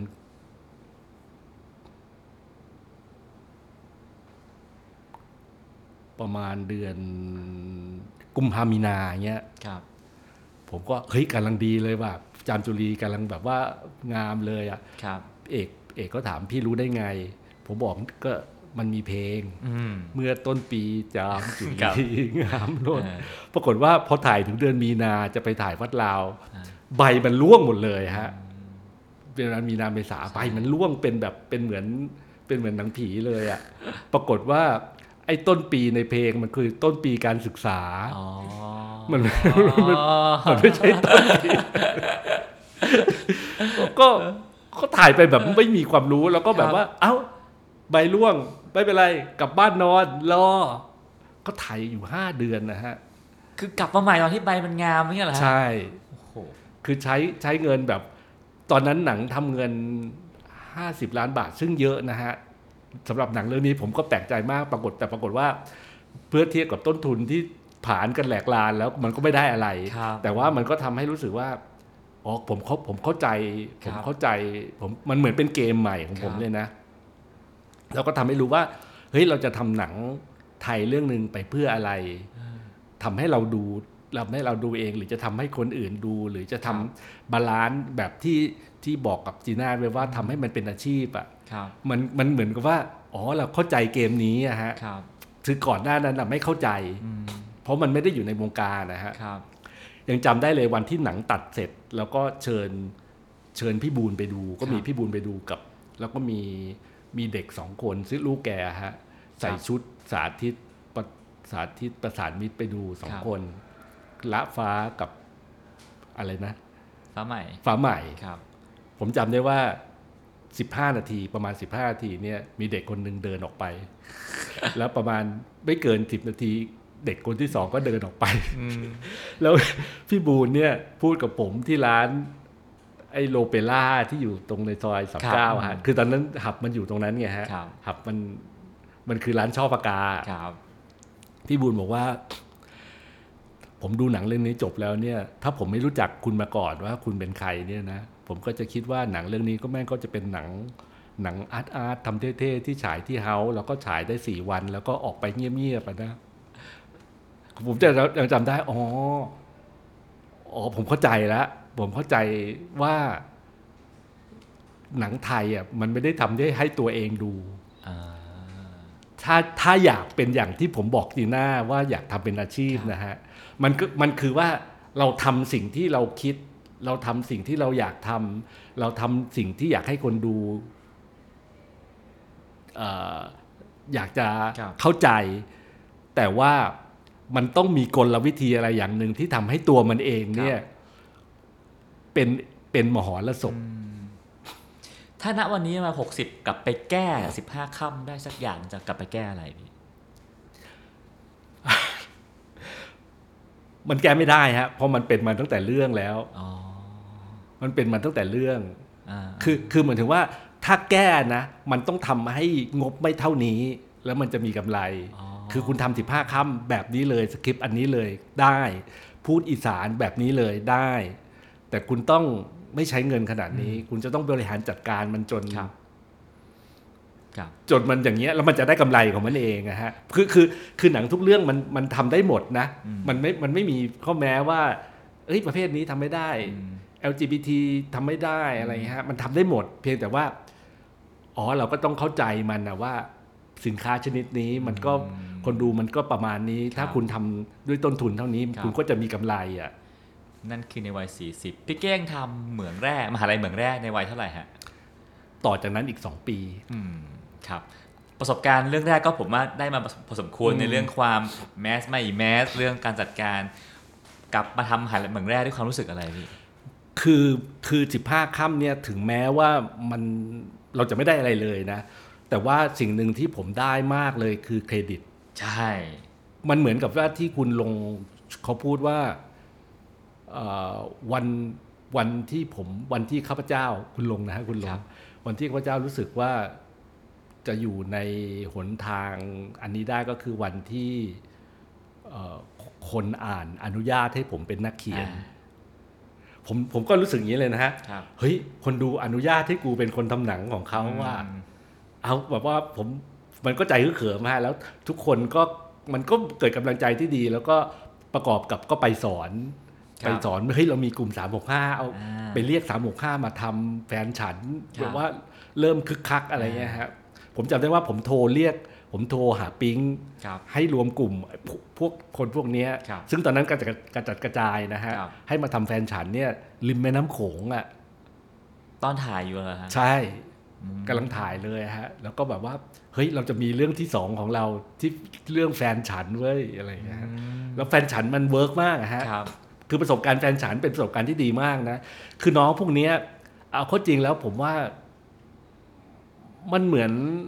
มันเหมือนถูกจัดวางมาเหมือนกันนะก้อง คือเขาเขาเก่งเฉพาะทางไปหมดเลย มันเหมือนกับว่า คนเฉพาะทางที่มารวมกันพอดีอะครัฮะบอืมอืมอืมอืมไอ้สินเขาบอกพี่มันกำลังมันกำลังเข้าทางเข้าทางพี่พี่ต้องทำหนังที่พี่อยากทำเลยครับผมก็ผมบอกเฮ้ยตอนนั้นผมอยากทำเรื่องอะไรผม ผมก็คิดว่าเฮ้ยเป็นหนังที่อยู่ในใจผมมานานครับ หนังสือที่อยู่ในใจผมมานานผมอ่านสามหนนะฮะครับคือคือเรื่องเหมืองแร่ครับ แบบว่ามันผมชอบมากเลยทั้งทั้งที่ผมไม่ทันนะฮะครับคือผมไม่ไม่ทัน ผมไม่เคยเห็นเรือขุด ผมไม่อะไรเนี่ยแต่ผมรู้สึกว่า โอ้เรื่องนี้ทำไมมันเท่อย่างนี้วะอืม จุฬาปฏิเสธข้าพเจ้าข้าพเจ้าเลยค่ะวิศวกรเป็นคนหนึ่งแต่ก็ได้สร้างนักเขียนขึ้นมาทดแทนอีกคนหนึ่งแล้วอะไรอย่างเงี้ยฮะ อืมโอ้โหเป็นเป็นเป็นความคิด เป็นภาษาแล้วก็เป็นบุคคลที่เท่มากอะฮะคุณอาจิน ผมก็ไม่รู้จักเลยนะครับไม่รู้จักไม่มันก็เริ่มมาจากว่ามันก็มีมีวันหนึ่งผมก็ไปให้สัมภาษณ์อะไรก็ไม่รู้เลอะเทอะของผมอะฮะแล้วพี่สนานจิตเนี่ย บางสะพานบางสะพานเขาก็เป็นขาเหล้าที่ตอนนั้นมันมีมันมีร้านเหล้าร้านหนึ่งอยู่ RCA ชื่อโอเล้งครับอืมแล้วคนรุ่นนี้เขาก็ชอบกินกันนะฮะ แล้วพี่ครับสนานจิตก็พูดขึ้นมาว่า คือพี่อาจินน่ะไปกินอืมไปกินเหล้าครับแล้วสนานจิตพี่สนานจิตก็พูดขึ้นมาว่า เฮ้ย ไอ้ไอ้เก้งเนี่ย มันเก่งนะ มันอยากพี่เขาคงชงเต็มที่อะฮะแล้วพี่อาจินก็เขาก็คงได้ยินชื่อผมครั้งแรกจากตอนนั้นครับ แต่เขาพี่อาจินนี่เขาเคยเขียนในคำนสารบัญหนังสืออะไรว่าเอ่อเหมืองแร่เป็นเป็น อิโมชัน a ลไม่ใช่ action ผมผมไม่คือคือเขาไม่ขายอะครับเป็นเป็นเป็นเรื่องที่เป็นเรื่องที่เขารักเขาไม่ขายครับ เป็นเรื่องที่เขาไม่ได้เขียนตอนอยู่เมืองแร่ด้วยนะครับอืมเป็นเรื่องที่เขาแบบเขาก็ใช้ชีวิตกันสี่ปี แล้วก็กลับมาแล้วก็มานั่งตกผลึกเป็นครับโอ้โหผมผมว่ามันเป็นแบบเป็นความทรงจำเป็นชีวิตแกครับข้าพเจ้าสามารถจะตายได้ในสถานที่แห่งนี้ลมหายใจเข้าออกเป็นผงแร่อะไรของแกฮะอืมผมก็ ก็ไม่ได้คิดอะไร แล้วก็ครับก็ก็ก็คิดตลอดเวลาว่าแกไม่ขาย จนวันที่ไปเปิดตัวหนังสือของของพี่เชิดครับพี่เชิดเขาเปิดตัวหนังสือ ที่ตอนนั้นแกเป็นมะเร็งอะฮะครับแล้วอะไรของแกไม่รู้อะแล้วทำไมผมไปผมก็ยังไม่เข้าใจเลยนะฮะทำไมผมต้องผมไปตอนอาจจะเป็นเพราะว่าตอนนั้นผมบ้าเขียนคำนำอะอ่าผมชอบเขียนคำนครับำผมไม่รู้ผมชอบอะ ก็ไปอ๋อมันของมติชนครับ ก็รู้จักกับพี่สรกลเขาให้ผมเขียนคำนำครับแล้วก็ไปงานพี่เชิด แล้วก็พอจะเดินลงมาจากโรงแรม ผมก็เห็นพี่อาจินเดินอยู่กับพี่น้อยครับไกลๆ ผมว่าฮะคุณอาจินผมวิ่ง ผมก็วิ่งเข้าไป แล้วผมก็เหมือนกับว่าจะไปสวัสดีแกครัฮะบบอกว่าคุณอาจินครับผมผมผมชื่อ ผมชื่อเก้งจิรามริกุลครับ ผมชอบเหมืองแร่มาก แล้วก็แค่นั้นนะฮะครับแก เป็นคนพูดขึ้นมาก่อน อ๋อ คุณคือเก้ง ที่อยากทำเหมืองแรกของผมใช่ไหม โอ้โห โอ้ผมผมเซอร์ไพรส์มากฮะ มีไปกับไอ้สินด้วย ครับ ผมผมเซอร์ไพรส์มากเฮ้ยพี่อาจินต์รู้จักผมไหมครับแล้วแกก็เล่าว่าอู้สนานจิตต์มันพูดถึงคุณอืมคุณคุณคงมาหาผมในวันหนึ่งอะไรเงี้ยครับ ที่ซอยอะไรบ้านแกอะเออออะไรนั่นแหละสุทธิสารนะฮะครับผมว่าเฮ้ยจริงเหรอวะ พอสินเขาพูดขึ้นมาว่าเฮ้ยพี่ตอนนี้มันกำลังได้จังหวะพี่ทำหนังเรื่องที่สองพี่ทำหนังที่อยากทำอืมผมก็เลยเฮ้ยงั้นผมทำเรื่องนี้อะผมไม่ผมรู้เลยว่าผมจะผมจะ edit เรื่องนี้ยังไง เพราะมันอยู่ในหัวผมอยู่แล้ว ครับ ผมก็เลยไปหาแกครับ แกก็ขายอืมเออ แล้วแกก็บอกว่า คุณคือแกมีความเชื่อว่า หนังหนังถ้าจะทำแล้วได้เงินเนี่ยมันต้องเป็น action ครับ แต่เรื่องแกมันไม่ใช่ action มันเป็นอิโมชัน a ลทางครับ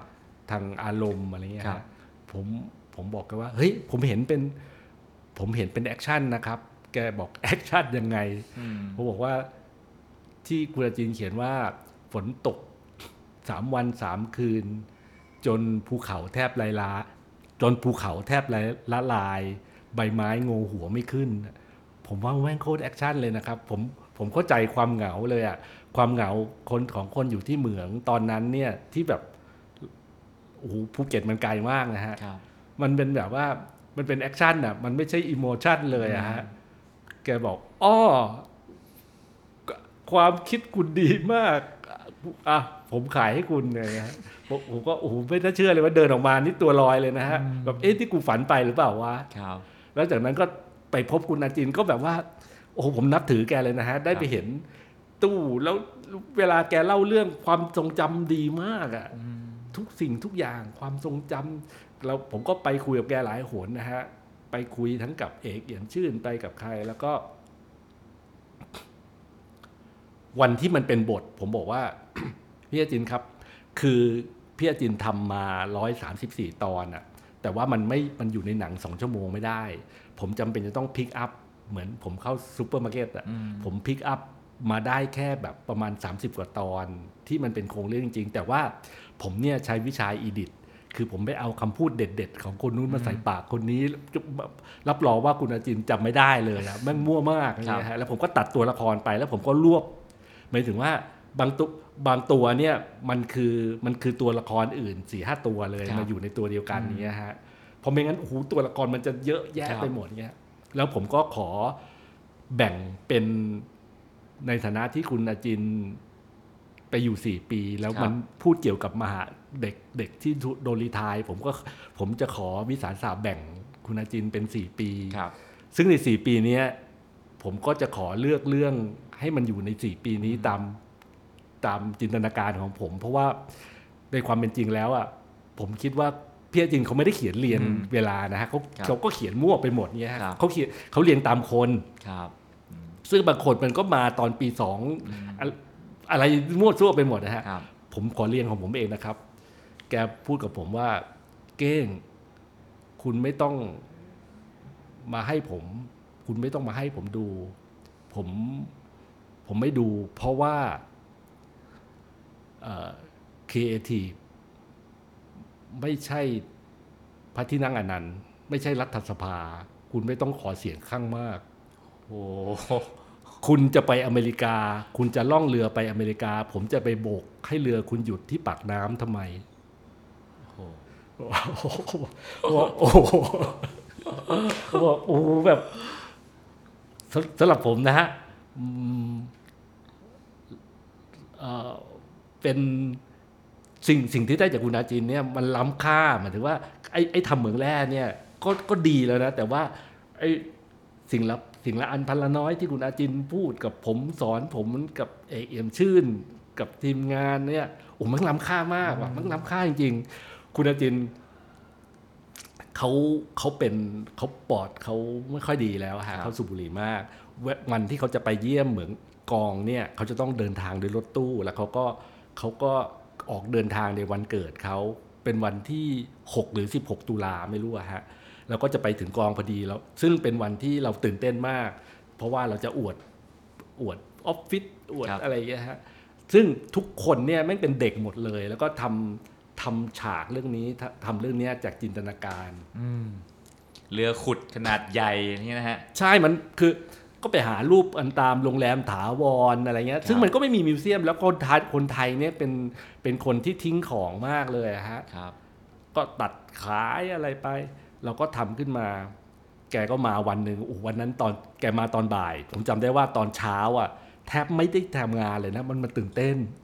เฮ้ยพี่อาจินจะมาทุกคนครับก็แบบว่าเฮ้ยผมก็แทนที่การจะสนใจถ่ายก็แบบว่าเฮ้ยมึงเก็บอันนี้ดีวะเดี๋ยวพี่เขาด่าเอาอะไร โอ้โหตอนบ่ายมารถตู้มาจอดนี่แบบว่าตั้งแถวกันยังกับแบบว่าประธานาธิบดีฮะแล้วก็แกก็เดินมาในโรงกาแฟ แกก็มานั่งแล้วแกก็หันไปปรากฏว่าข้างนอกเนี่ย เอกเอี่ยมชื่นเขาก็ปลูกพริกไว้ปลูกแล้วมันก็มันก็งามพอดีอะฮะแกก็บอกอืม คุณเอาใจใส่มาก เพราะว่าทุกครั้งที่ เรากินเรากินอะไรอะไรก็ตามที่แม่งเราก็เราก็จะโยนพริกอะไรนะมันก็จะโตอย่างเงี้ยอ่าเออเสร็จแล้วแกก็เดินไปที่เรือขุด แกก็ไปยืนดู มันเดทแอร์นานมากเลยอะกล้องแล้วมันก็มีใครไม่มีใครกล้าเข้าไปถามว่าเป็นยังไงครับเออเหมือนไม่เหมือนครับ เพราะว่ามันมันคาดเดาคำตอบไม่ได้เอฮะอแบบ ทำไมแกดูนานนะวะหรือหรือแกหรือแกอินมาคือคือคือคิดในแง่แง่ดีนะฮะเชื่อเอกแกอินว่ะเพราะว่าแต่ว่าก็จนจนแกหันมาเอง แล้วแกพูดคำแรกว่า ไม่เหมือน ไม่เหมือน ตอนนั้นหัวใจแม่งอยู่อยู่ไปอยู่ที่เท้าเลยนะฮะแล้วแกเว้นแล้วก็แบบว่าจังหวะดีมากเหมือนตลกคาเฟ่เลยฮะ ไม่เหมือนแต่ใช่อ่าแบบว่า ของในโลกเนี่ยคุณไม่ต้องทำให้เหมือนหรอก มันไม่มีความหมาย แต่มันใช่สิ่งนั้นหรือเปล่า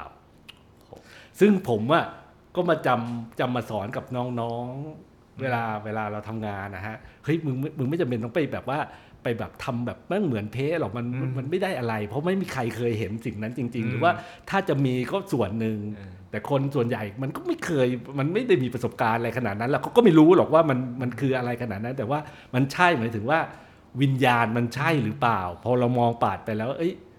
เอ๊ะมันคือเออหรือเปล่าอะไรอย่างเงี้ยฮะครับที่ชิง Champions League ที่อิสตันบูลอืมลิเวอร์พูลโกงความตายจากเอซิมิลานมาได้ใช่คือครึ่งแรกครึ่งแรกโดนนำสามศูนย์นะฮะ แล้วก็ครับเล่นเหมือนมันเล่นสู้ไม่ได้เลยอะครับคือก่อนหน้านั้นอะ ผมก็รู้สึกว่าเฮ้ยมันก็มีความหวังเหมือนกันนะครับเออมึงมึงก็เก่งเหมือนกันนะครับมันก็แบบโชคช่วยเจอทีมอะไรไม่รู้อะครับปรากฏว่าเฮ้ยได้เข้าชิงก็มีความหวังเล็ครักบๆแบบว่าพอพอถึงวันชิง ความจริงก็คือความจริงอะฮะครับโอ้โหสามศูนย์นี่สู้ไม่ได้เลยนะครับสู้ไม่ได้เลยฮะอย่างกับอบตเล่นกับทีมชาติอะไรอย่างเงี้ครัยบว่าแต่ปรากฏว่าครึ่งหลังของมันอะโอ้มันไม่น่าเชื่อเลยนะครับดูเอา ผมผมเอาคลิปมาดูอีกกี่ทีก็แบบว่า โอ้มันแม่งแบบแม่งไม่น่าเชื่อจริงๆว่ะอืมบางคนบางคนไปนอนแล้วนะฮะ แต่ผมครับผมผมดูต่อนะครับผมอยากรู้ว่ามันจะกี่ศูนย์ครับผมว่าเฮ้ยมันจะถึงเจ็ดว่าวะปรากฏว่า เฮ้ยก็กลับมาได้ว่ะมันถึงมันมันสามหนึ่งว่ะมันสามสองมันสามสามอืมเฮ้ยแม็กลิงลูกโทษเฮ้ยแม็กชนะเออว่าผมไม่น่าเชื่อแล้วพอวันรุ่งขึ้นมันมันก็ฉาย ฉายเมืองแร่นะฮะโหรายได้ไม่ดีเลยอะรายได้ก็ได้ล้านนิดๆอะไรเงี้ยฮะซึ่งซึ่ซึ่งงการฉายวันแรกเนี่ยมันพอจะคาดเดาตัวเลคาขดได้ มันจบคูณสิบอ่าแล้วแล้วแต่ตอนว่านั้นถ้าวันแรกมันล้านนิดๆแปลว่าเรื่องนี้ควรจะจบที่10ล้านนิดใช่ แต่ว่ามันมันก็มันก็มันก็มันก็ถลายไปถึงประมาณ 26 ล้านนะฮะ ก็ถือว่าดีมากฉายเครือเดียวนะฮะตอนนั้นๆครับเสร็จแล้ว ซึ่งจากวันนั้นน่ะ ทำให้ผมพทำให้ผมเข้าใจค้นพบอย่างหนึ่งอ๋อกูเข้าใจอันหนึงแล้วว่า เข้าใจเข้าใจการเดินฝ่าพายุเหมือนในเพลงยูเนว่าบอกว่าคือเราเราก็เราก็เขาเราก็ได้ยินคำนี้มานานครับแล้วแบบเอามึงก็มึงก็แบบว่ามันก็โตมึงก็ต้องโตขึ้นไปอืมสักพักแหละมึงก็ต้องเดินฝ่าพายุ แต่ว่าเราไม่เข้าใจจริงๆอะฮะว่าครับมันมันยังไงวะเดินฝ่าพายุหมายถึงว่า จริง ๆ มันถึงหมายถึงว่ามันมีมันมีนาทีที่พายุหยุดไง พายุมันไม่ได้มันไม่ได้มีไปตลอดหรอก มันก็จะมีแบบอีกอีกไม่รู้เหมือนกัน อีกชั่วโมงหนึ่งอีกสองชั่วโมงอีกสามชั่วโมงพายุมันก็จะหยุด แล้วมันก็จะมีเป็นแบบฝนปล่อยๆ แล้วมันก็จะแบบว่า ฝนมันก็จะหยุด แต่มันยังมืดๆอยู่รอที่จะตกต่อ แล้วมันก็จะตกต่อ แล้วมันก็จะหยุดอืมแล้วมันก็จะแดดออกครับ คือคือยังไงก็ตามเนี่ย พายุมันหยุดอะอืมแต่ซึ่งซึ่งมันมันเป็นมันเป็นมันเป็นความคิดของผมว่าเฮ้ยมันมันไม่ใช่มันไม่ใช่ มันไม่ใช่หน้าที่ของเราที่จะไปจะไปรู้รู้สึกว่ารู้สึกเฟลหรือเศร้าหรือว่า หรือว่ารู้สึกว่ามันมันเป็นความผิดนะฮะ ตราบใดที่เราเราทำงานเต็มที่ เราทำงานเต็มที่นะเรามีความตั้งใจที่ดีแล้วแล้วเราเรารู้สึกว่าเออเราเอาเราทำกับมันด้วยความเอาใจใส่นะครับมันไม่มีความจำเป็นที่จะไปรู้สึกเศร้ากับผลลัพธ์อะฮะ เพราะเดี๋ยวพายุมันก็จะหยุดแล้วเราก็จะกลับมา ผมก็รู้สึกว่าเฮ้ยผมผมจะผมผม ถึงแม้ว่านี่จะเป็นเรื่องแรก ๆ ของ GTS เลยนะฮะครับ ไม่เป็นไร เดี๋ยวผมจะผมจะดันหนังเรื่องอื่น ให้มันกลับมาให้ได้นะฮะก็ใช้เวลานานมากนะฮะช่วงแรกก็ก็โอ้โหระหกระเหินระระทกระทวยเลยฮะหมายถึงว่าในแง่รายได้ของบรายริได้ษัทรายได้ คือคือเหมือนกับว่าเราก็ไม่รู้ว่าเราควรทำเราควรทำยังไง ควรทำแบบไหน เราควรทำบทขนาดไหนครับเราจะทำยังไง โชคดีที่ได้ทำได้ทำบทกับ คุณวาลิดีครับเออแล้วเขาก็เป็นคนที่สู้มากเลยอะเขาเขาไม่ย่อท้อในการที่ที่คิดว่าอะไรคือความผิดพลาดและอะไรคือสิ่งที่เราจะต้องทำต่อไปอะฮะแล้วความจำเขาดีมากครับคือทำบท10 20 สมมติว่า 20 เวอร์ชันเนี่ยเขาสามารถจะจำได้หมดเลยว่าเฮ้ยตัวละครเนี้ยมันโผล่ขึ้นมาในเวอร์ชันที่ 14 แล้วมันหายไป ในเวอร์ชันที่ 15 เพราะเหตุผลอะไรแล้วมันก็จะกลับมาอีกในเวอร์ชัน18 เพราะว่าใครพูดว่าอะไรอะไรเงี้ยซึ่งมันทำให้เราเกิดการเรียนรู้ แล้วเราก็มาแบบเหมือนกับว่ามันเหมือนกับว่าเราเข้าที่แล้วก็จับจับความรู้สึกได้ว่า อ๋อ อ๋อ มันหนังไทยมันคืออะไร แล้วเราเราจะเราจะเราจะเล่นเกมนี้ยังไง ตอนตอนสักปีที่ที่หกที่เจ็ดแล้วอะฮะทำได้ทำ รถไฟฟ้าอะไรนะฮะจากนั้นเราก็แบบว่าอ๋อทางด้านทางด้านรายได้เราก็แบบว่าเหมือนกับว่าเลี้ยงตัวเองได้สามารถจะสามารถจะทำอย่างที่เอ่อเคยคุยกับจีน่าไว้ได้ว่าเฮ้ยเราเราก็ทำเป็นอาชีพได้นะเว้ยอะไรอย่างเงี้ยครับใช้เวลา 6-7 ปีทีเดียวครับนะครับ เรียกว่าอ๋อในในที่สุดพายุมันก็หยุดจนได้เนอะอืมอืมครับครับ ซึ่งในแง่หนึ่งพี่เก้งก็ปั้นงานของน้องๆ หนังน้องๆ ถึงร้อยล้านกันหมด ทีนี้ก็ก็ชอบแซวกันนะว่าเฮ้ยผู้กับคนนี้แบบไม่ถึงสักทีอะสุดท้ายผมทุกทุกวันเนี้ยทุกคนถึงร้อยล้านกันหมดถึงแล้วหมดครับนะฮะเหลือเจ้าของบ้านเนี่ยแหละเป็นปมเป็นปมไหมพี่ไม่เคยฮะผมผมไม่ค่อยไม่ไม่มีความรู้สึกผมผมผมจะคิดว่า สงสัยว่าสงสัยว่าหนังประเภทที่ผมชอบอะคือเราเราทำงานที่เราชอบใช่ไหมหนังที่ผมชอบอะมันมันไม่มันไม่ใช่หนังที่คนหมู่มากเขาชอบว่ะครับ คือคือผมก็นึกออกเลยว่า อ๋อ กูเป็นคนแบบนี้เพราะกูโตมา แล้วมันมีหนังสือพ็อกเก็ตบุ๊กของคุณอาจินอยู่นี่เองเหมือนแร่อยู่ในบ้านนะฮะครับ มันก็มันก็มันก็เป็นแบบโอ้โหมันมีการศึกษามากนะฮะแต่พี่ปรุงความชอบของทุกคนให้เป็นร้อยล้านได้หมดเลยนะครับ พี่ปรุงความชอบตัวเองไม่ได้เหรอครับเออผมว่าพอมาทำหน้าที่นี้จริง ๆ แล้วอะมันเป็นคนละเรื่องเลยนะฮะครับระหว่างการการ การเป็นคนทำเอง กับการเป็นคนโปรดิวซ์เขาอะครัฮะบคนละเรื่องเลยอะคือเป็นพอเป็นพอเป็นคนอื่น แต่สมมุติว่ามันเป็นไอเดียเราอะเราจะมันเหมือนมันเหมือนเราจะเห็นเหมือนกับว่าปัญหาของคนอื่นน่ะเราเห็นไปหมดเลยอะฮะปัญหาของตัวเราเองอะเราไม่ค่อยรู้หรอกเราเราตามใจตัวเองอย่างเงี้ยฮะเออแต่ว่าอาชีพพุ่มกับอะ พอเขาไปอยู่มันมันเป็นอาชีพที่มีความรับผิดชอบต่อต่อการแสดงและกับเฟรมข้างหน้าฮะเป็นคือคือเขามีความรับผิดชอบกับการที่เขาจะบอกว่าคัดอันนี้ดีคัดอันนี้ไม่ดีไม่ดีเพราะอะไรอะไรเงี้ยครัฮะบซึ่งมันเป็นมันเป็นมันเป็นแบบว่าความคิดเห็นเฉพาะตัวมากอะครับเออซึ่งไอไอสิ่งที่ผมรู้สึกว่าดีหรือไม่ดีในในในกรอบสี่เหลี่ยมภาพมอนิเตอร์อะมันคง มันคง มันคงไม่เหมือนกับคนหมู่มากเขาเขาคิดเขาทำกันอะไรเงี้ยครับเออซึ่งซึ่งผมผมเขาผมเข้าใจเลยนะครับ ผมผมไปคุยกับบรรจงเนี้ยครับบรรจงโกลเด้นบอยของเราอะฮะครับคือทำอะไรคนก็ชอบครับทำตลกก็โอ้โหมันซึ้งโกนมึนโฮทำแบบแค่แค่ประโยคเล็ก ๆ ของกล้องเอามาแตกเป็นเรื่องคนก็ชอบกันมากเลือกเอา พี่มากมาแม่นาคมาทำเป็นพี่มากกลายเป็นหนังแบบโอ้โห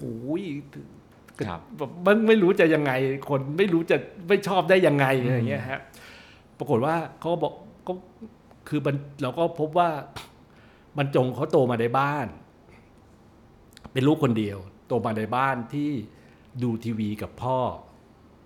ถือนั่งโซฟาดูทีวีครับกับพ่อ พ่อเป็นคนถือรีโมทครับ พ่อจะเปลี่ยนทุกครั้งที่พ่อไม่รู้เรื่อง ก็ผมว่าผมเข้าใจฮะผมโดยไม่ต้องไม่ต้องฟังคำอธิบายอื่นอีกผมผมเข้าใจเลยว่า อ๋อ เพราะฉะนั้นลอจิกในในการทำงานในการบอกว่าคัดอันนี้ดี มันเลยกลายเป็นสิ่งนั้นนะฮะอืมสิ่งที่ เอ้ยดี เพราะมันรู้เรื่องครับมันสื่อความหมายอืมมันโดนหรือมันอะไรสักอย่างหนึ่งอะฮะครับเออของผมเนี่ยที่บ้านดันซื้อ เรื่องสั้นชุดเหมือนแรกอันนี้พูดตลกนะฮะครับผแต่ว่ามันก็ทำให้ผมโตเป็นแบบนี้ครับอะผมเออครับ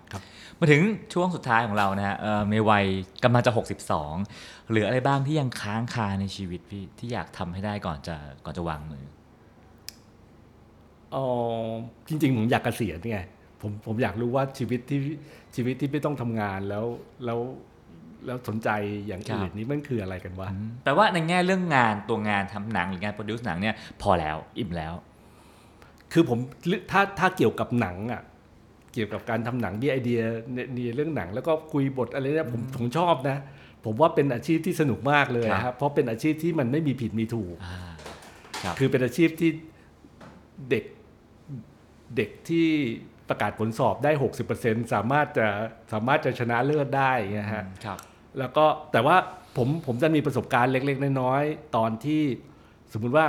ปี 54 ผมอพยพไปอยู่บางแสนครับตอนที่หนีน้ำท่วมเนี้ยครับผมว่าเฮ้ยแมันเป็นประสบการณ์ที่ดีมากเลยว่ะผมมันมีแบบว่าในหมู่บ้านผมอะฮะถึงกับว่ามียามมาถือโทรโขงเดินประกาศนะครับเอ่อขอให้ทุกคนเก็บข้าวของอะไรเงี้ยแบบว่าเหมือนยุคสงครามเลยครันะบฮะแล้วก็เตรียมฟังประกาศ ผมก็เฮ้ยไม่ชอบเลยว่ะเก็บ เก็บของทุกอย่างขึ้นชั้นสองแล้วผมก็ ผมก็อพยพไปอยู่บางแสนครับเดือนหนึ่งแล้วก็ไม่ไม่ไม่ไม่ได้ติดต่อใคร ก็ทำนั่งทำงานทุกวันนะฮะครับแล้วก็มีมีกฎว่าเราจะไม่เข้าร้านที่มีรายการสรยุทธ์เพราะว่ารายการสรยุทธ์อะเขาจะอ่านเขาจะอ่านหนังสือพิมพ์ว่าตอนนี้น้ำถึงไหนแล้วอ่าแล้วผมผมไม่ต้องการที่จะกลับไปอยู่ในโลกนั้นนะฮะครับเขาจะเขาไปจับประกาศทุกวันเลยนะอ่า เช้านี้น้ำมาถึงแยกเกษตรแล้วนะครับ อะไรอย่างเงี้ยผมว่าร้านไหนเปิดสรยุทธ์กูไม่เข้าเออแล้วบอกว่าผมผมไม่ตัดการรับรู้ ผมไม่อ่านไทยรัฐ ผมไม่อ่านหนังสือพิมพ์ครับผมไม่ฟังข่าวอะไรอย่างเงี้ยฮะเฮ้ยผมว่าเป็นเป็นเป็นช่วงเวลาที่ผมรู้สึกดีมากเลยอะสุดท้ายถ้าพี่แก้งครับถ้าถึงวันที่พี่แก้งเกษียณวางมือจากการทำหนังจริงอยากทำอะไรพี่ อยากไปเที่ยว อยากไปเที่ยวเฉยๆเลยอะ เที่ยวไหนพี่อยากไปอยากไปใช้เงินให้หมดโอ้งานในฝันของเลยคนแล้วนะฮะเนี่ยใช่ใช่เอออยากไปใช้เงินให้หมดเลยอะครับอยากผมอยากรู้คือตอนตอนที่ไปนิวยอร์กฮะใช้เงินจนหมดเลยนะ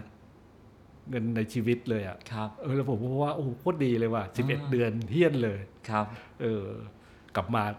คิดกันใหม่อืมอันนี้ก็เหมือนกันครับก็แบบว่าคือหมดไปพร้อมๆกันทั้งทั้งร่างกายอาชีพวิญญาณและเงินอืม ฮะครับผมครับก็ก็ในในชีวิตในชีวิตอยากจะไปหลายแห่งมากเลยฮะครับอยากจะไปโอ้โหดูดูสารคดีกล้องแล้วก็อยากไปหลายแห่งกับครับกล้องอยากกล้องไปไหนผมอยากไปเลยอะครับผมเคยอยากจะไปรัสเซียได้ไปแล้วอ่าอยากไปมอสโกอะไรเงี้ยครับผมผมมีความใฝ่ฝัน ผมผมอ่านไอ้เนี่ย รถไฟครับสายทรานไซบีเรียครับผมอ่านอยู่สองรอบ ผมชอบมากแล้วผมอยากไป เนี่ย ทันทีที่ผมรอมันนะฮะ มันมีสงครามยูเครนนะผมไม่คิดว่าผมจะได้ไปพอมันมีโควิด เนี่ยผมความความความที่ผมจะได้ไปมันเหลือครึ่งหนึ่งแล้วนะแบบครับโอ้โหไปอยู่ในรถไฟ 30 วันนี้ผมว่าแม่งติดกันงอมแงมอะอืมคือลงลงเปิดเปิดตู้ตอนปลายทางเนี่ย แม่งออกมาเป็นซอมบี้ทุกคนเลยฮะคือแม่งคงติดกันทั้งทั้งสายหรือว่าจริงโอ้โหพอมีสงครามยูเครนผมว่ามันไปกันใหญ่เลยนะเออสตอรี่ใหม่เลยนะฮะอันนี้เออแล้วผมผมก็คิดว่า โอ้นี่ไงเนี่ยเราไปรอรอวันเวลาที่เหมาะสมมันไม่ได้ทำไมทำไมพออ่านอ่านหนังสืออะไรนะ ดาวหางในทางรถไฟเออ ดาวหางจบแล้วผมไม่ตีตั๋วไปเลยวะในวันนั้นอะไรเงี้ยฮะ เอออ ครับและทั้งหมดนี้ก็คือชีวิตของพี่เก้งจิระมลิกุลในวัยเกือบ 62 ปีนะฮะตั้งแต่ชีวิตของเด็กหนุ่มคนหนึ่งที่มีหนังเข้ามาเปลี่ยนชีวิตนะครับแล้วก็กลายเป็นความฝันหล่อเลี้ยงทั้งชีวิตนะฮะกลายเป็นเด็กเรียนหนังกลายเป็นคนทำ MV เป็นผู้กำกับโฆษณา แล้วก็เข้าสู่การเป็นคนทำหนัง และเป็นคนทำหนังเป็นอาชีพ รวมถึงกลายเป็นอีกหนึ่งฟันเฟืองนะครับที่ช่วยพัฒนาวงการหนังไทยมาตลอดนะครับแล้วก็ผมก็อยากเห็นพี่เก้งได้ไปเที่ยวรอบโลกนะครับครับครับวันนี้ครับเวลาของรายการ Coming of Age หมดลงแล้วนะครับ ผมกับพี่เก้งต้องลาทุกท่านไปก่อนนะครับ และพบกันใหม่ EP หน้าครับ วันนี้สวัสดีครับ ติดตามเรื่องราวดีๆ และรายการอื่นๆจาก The Cloud ได้ที่ readthecloud.co หรือแอปพลิเคชันสำหรับฟังพอดแคสต์ต่างๆ